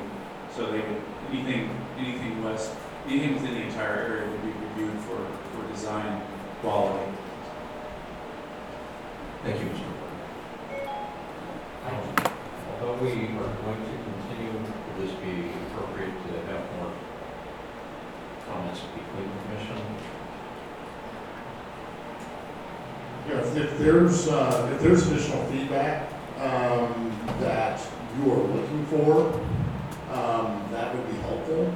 Um, there's, you know, some things that the staff are prepared to be able to work on, but any feedback that you have is going to be, uh, helpful to the team to be able to provide any responses or additional materials. So do I close the public No, hearing? no, or- No, no, no, what you, what you would do is just, uh, you you could go down the line, um, and, uh, receive commentary. Uh, this is not, uh, determination whether or not you feel it should be approved or not approved. This, these are things that you would like, um, to have, uh, staff and consultant team, um, be able to look into, and if you'd like to request something, um, you know, provide that, that, uh, that information to us. At the end, then you would need to, um, you know, Sheriff Fitzpatrick entertain a motion to continue the hearing. Okay, so, so we are technically still a public hearing, but Yes, we you are will, you commenting. will, you will not, yes, and you will not close the public hearing tonight. And the last, uh, motion to be able to move forward would be to entertain a motion from one of your fellow commissioners. To continue. Great. Thank you, Mr. Estes. So, Commissioner Price. Uh, Thank you. Um, I would like to encourage all of our commissioners to, and anyone, to take advantage of an opportunity that I had yesterday, which was to take a walking tour of Uniontown. I have driven through, through thousands of times, as I know we all have. But to take this walking tour, uh, Diana Kirk, uh, owner of Workers Tavern and also of a fourplex that provides workers housing, uh, can, can provide you with really terrific uh, tours. She knows uh, all the business people, she knows the captains on the boats. Nancy Montgomery, who's the owner of, of uh, Columbia River Coffee Roasters, could probably uh, do the same. Uh, and uh, I, I learned really a lot. One of the main, there were a couple of main takeaways, and one was that um, there really are at least two parts of Uniontown and they're separated by a very long block that might be more like two and a half blocks. And that's where the bridge is. And so I, I can't remember now, is it Powers, which is sort of the last building, and then, which is the last building on, in the, sort of the eastern part, and then, and then you get to the bridge and you go forever, and you go under the bridge, and there's nothing there. There's ODOT across the street, that ODOT building, and there's the bridge. There's no lighting, blackberries come over the sidewalk. It's a really tremendous separation of, of one district. And then you get into the, the more the western part of the district, which I guess we're calling the western gateway part. Um, so the, the reason that, and that's important to know for, for a number of reasons, is first of all, you see really how much housing there is there. I just looked at this housing, I just blowing past there like everybody else is in Uniontown, and there's really a lot of workers housing there, and you understand how their parking is, they, they're, they, all, all of them, the fourplexes and stuff, they all seem to have one parking space, they come right in, so, so yes, backing out onto Marine Drive is probably pretty scary at many times of the day. Uh, and you also get a real feeling for how parking, uh, removing parking spaces from these areas will really impact both the residents and the businesses. And so that brings me also to parking.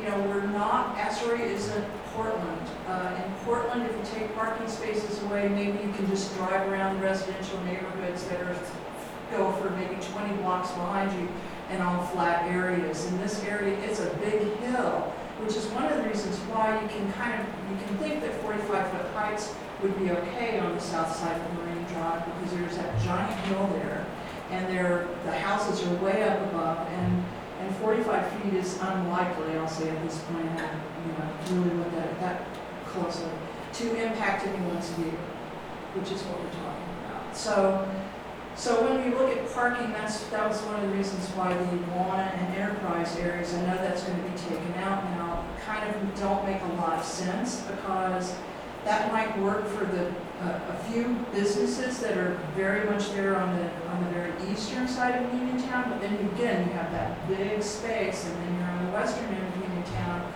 and they have, they're going to have nothing.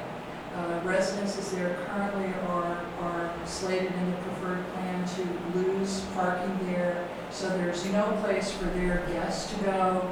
If a, if a resident has two cars, there's not going to be any place you're gonna go. So that's why the shall provide parking and is important and, and to look at the differences in these two areas because we can't just put something at one end or the other and call that good, that won't work. Um, the other thing, I, I guess, uh, lighting becomes very important. You know, again, when you walk this area and you see this very long space, particularly in between areas, which I'm sure not many people walk now, but if we're trying to create a pedestrian uh, effect for, for Uniontown, then particularly, I mean, I would just never walk under that bridge in that whole sort of blank area at night. That would seem really, you know, like not something a, woman wants to do, or a man, anybody. Um, the other thing is uh, that uh, I think that the uh, we got some very good emails from Nancy Montgomery and from Jan Mitchell. They have some really interesting and important uh, uh, considerations to take into place. M- Many of them have, particularly for uh, Nancy's uh, email. I had Jan's, uh, J- Jan Mitchell's just arrived today, so I haven't had a chance to really look at that. But I think that those are things that I hope that staff will pay really good attention to because I think they show a lot of knowledge of the specifics of Uniontown that we need to pay close attention to in in drafting the code. Thank you. Thank you, Commissioner Price. Commissioner Henri. Uh, thank you.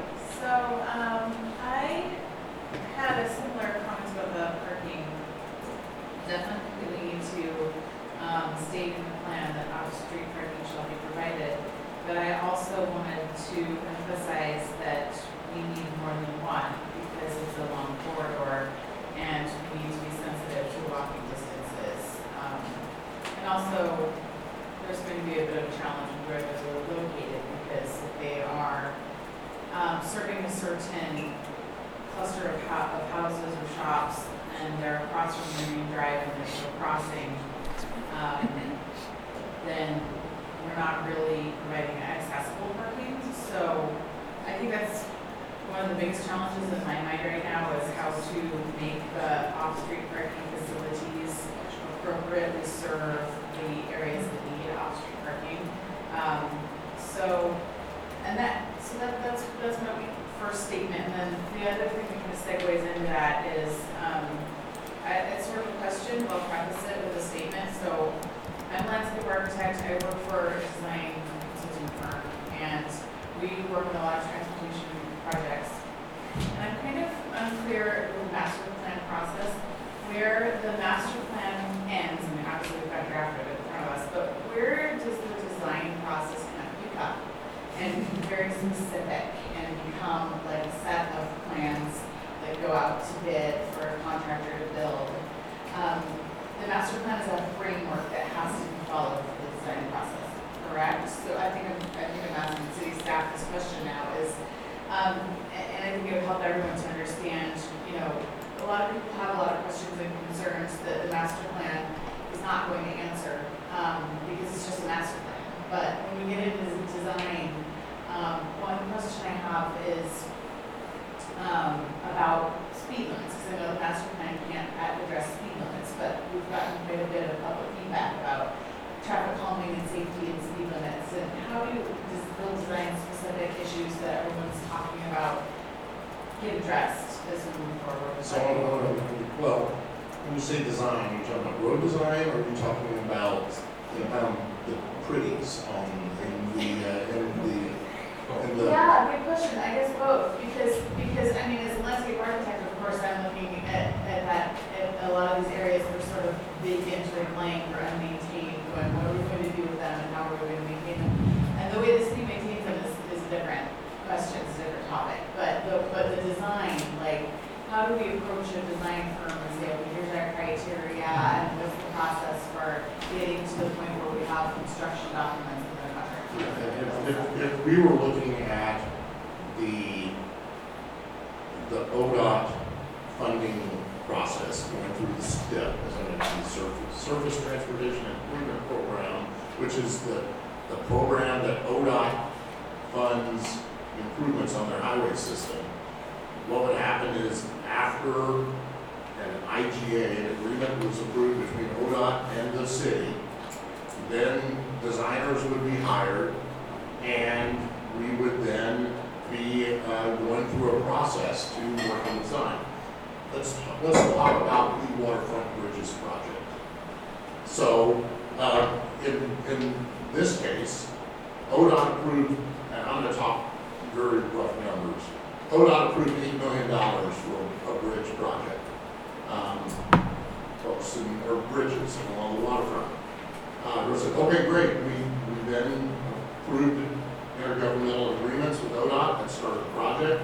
Then the designers started, um, working on the project. There were issues about what did the interface look like, um, along the waterfront. There started to be dialogues at the city council, there was input, there were pu- public, uh, meetings that were held here, that were, there was input that was taken, and to be able to come up with a plan that was ultimately by the city council. After that design was, uh, was finalized, then, uh, the project went out to bid. In this case, the project came in over bid. Uh, and so then we had to find more money, which we did. Uh, when I say we, the city and ODOT, um, contributed a lot more money to make that, make that project happen.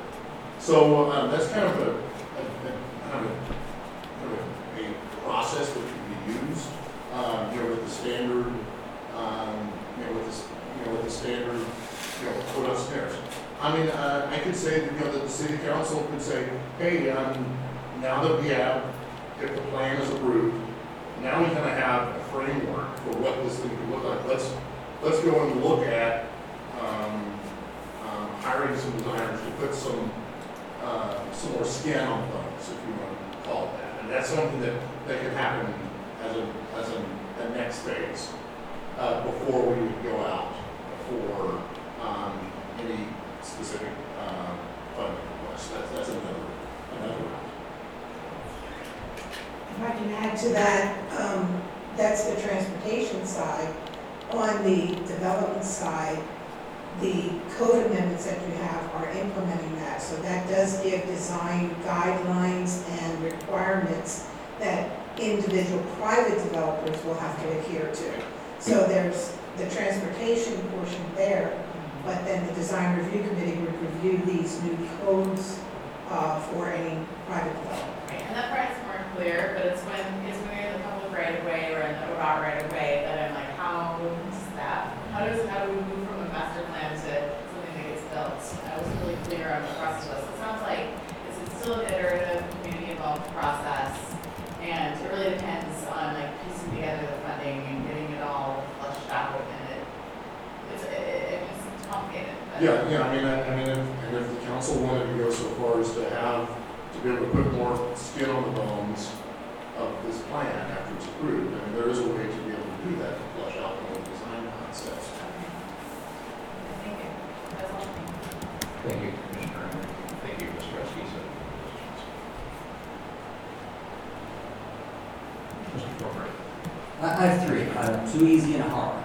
Um, An easy one, will locomotive services be allowed in the Gateway District?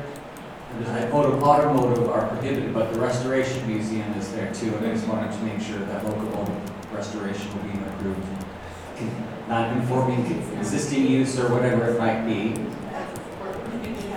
We'll just say motives. Okay. Detail, Are they further down in the street? Could be, very good, okay, Yeah, I don't think thank you. they're Outside the state. I think Sure. they're outside the district. Thanks for that distinction. Another one, uh, specifically, you, uh, special time, special projects planner Johnson made reference to a partial solution to the view down Bay Street. And I wanted clarity, was that almost a solution to see down Bay Street? Or half of Bay Street has been secured to view No, no, down? so, so let me, one of the things, and that's one of the things that Ms. Montgomery had referenced in, in her testimony. Um, the right of way does not extend all the way to the river, as she noted. It, it dead ends where, um, the right of way dead ends where the driveway, the, uh, the east-west driveway is located. The Port of Astoria, um, owns the property, um, to the north. I would note that, um, the city maintains to the hedge road, which is to the west, on Port of Astoria property. The city had a lease with the Port of Astoria, um, for, um, the Maritime Memorial Park. Uh, the port uh, did not renew the lease and has since leased that to, um, an, another individual. Correct, so that leads to the third, which is involved with the Bridge Vista overlay zone and Uniontown Reborn. Parking always is the big thing, the big elephant in the room. It seems to me, I like the plan, I think it's pretty good as far as plans go, I think it's been a lot of thinking and good work done into it, and it's, it- it's a plan. It seems like all of these plans, and especially this plan, I do like the idea of shall, or if a parking space is lost, there shall be parking found. So knowing that that's going to be the case, um, my vision would be to have a parallel activity, I look for guidance on this, or maybe a recommendation out of this process to city council, um, to identify another anchor parking location for the commercial business and the people that are working down there, as well as the affordable housing, as well as the businesses that will use some off-street parking, in whatever plan configuration actually goes forward. It's, it's inevitable that the parking will be reduced and we'll have to look for it. And so I'm looking for guidance on how to do that sooner rather than later when things may be expensive, but less so than in the future. Um, That would allow me to lighten up a lot about the planning framework, knowing that whatever the particulars were, there was a mechanism already, parallel process going on to accommodate the inevitable parking. I can't believe in one meeting I'm advocating, I'm annoyed by bike lanes as a cyclist, and as a Joni Mitchell fan, I'm advocating for parking lots. But this is where I find myself on a Tuesday evening. And those are my questions. Commissioner Cameron. Yeah, I'm also finding it entertaining that this commission, which, as long as I've been on it, has not been very concerned about parking, but in this particular case, I think we all um, are, are concerned about it, and I would like to hear more later next session about um, the trade-offs and the options um, for some of this um, loss of on-street parking, because it seems like, you know, uh, just more of an issue for this particular community than it is for downtown. Um, the, the point about this being where we have um, a great option for workforce housing, and these are people that are going to be more affected by this loss of parking. And it looks like we're kind of making a trade-off for, um, you know, kind of bike lanes that, that definitely will affect some of our local um, residents, but might predominantly be used by visitors, and I like, you know, I don't, I don't feel great about giving up something that's really practical, like having some kind of on-street parking there. Um, for people who live in this area, um, so I'd like to hear more about that. Um, I, um, other thoughts were that, um, I appreciate the clarification on, um, on the fact that it's already in the plan to have this lane re, lane reconfiguration happen between Doughboy and Eighth Street. And I think that if that's already part of the plan, then we absolutely have to do it in this area. Because otherwise, if we have of two lanes going into Uniontown and then it narrowing after that, it's just gonna be like, just, it's gonna really kind of pick up speed during, um, in the Uniontown area. And like, I think that this would really kind of protect this, um, um, kind of more livable, livable, slower moving pedestrian area, um, that's gonna make it a much more pleasant place for work, workforce housing to happen. Um, I think that's kind of really all, all part of it. Um, and I agree that the kind of, the height allowances on the south side, are fine, and we're going to, encourage, you know, the kind of housing development that, that's gonna make this an even better neighborhood. Um, and, um, oh, as far as, as the varying utilities, I know that, that everyone wants it, no one knows how to pay for it. Um, if that was something that we put as a, an idea, or something that we would like as part of this master plan, would that then make it easier to get funding for it? Like, should we do that? Yeah, I mean, 'cause it seems like that's it. I mean, that would be, you know, great, a great way to honor our hundred years of buried utilities downtown. Um, But if that's something that, you know, something even small that we could do, that we could put into wording that would maybe, you know, give us a leg up in, in future, you know, searches for funding sources, as pie in the sky as that might be, like, why not, you know, say that we all want this? Um, and, yeah, right. Um, because who knows when the next fires will happen. Um, well, my last comment was just that actually I, I appreciated what you, your your clarification about the, um, design input process for some of these ODOT, um, um, and kind of bigger projects. I actually rem- remember, I think I was part of some of the, the waterfront bridge ones, and I don't think I understood quite at that point how it fit in, but I definitely filled out some forms and said which finishes that I liked. And so it's good to see now how that fits into a bigger project. And I definitely remember being part of the public input process for that. That's, Um, that's all for me. Great. Very good comments, Commissioner Cameron. Thank you. Okay, at this time, we should have a motion to continue. Would anybody like to? Just want to make sure the motion is uh, clear that it's being continued to the date certain, the, of August 27th at 6:30 PM. The city council chambers. So do we have a motion to continue to August 27th at 6:30 in City Council chambers? I move that we continue the public hearing to August twenty-seventh uh, at six thirty in council chambers. Do we have a second? Second. Moved in second. All those in favor? Aye. Opposed? Motion carries.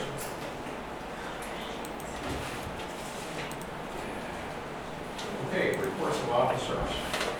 Do any of the officers have reports to make this evening?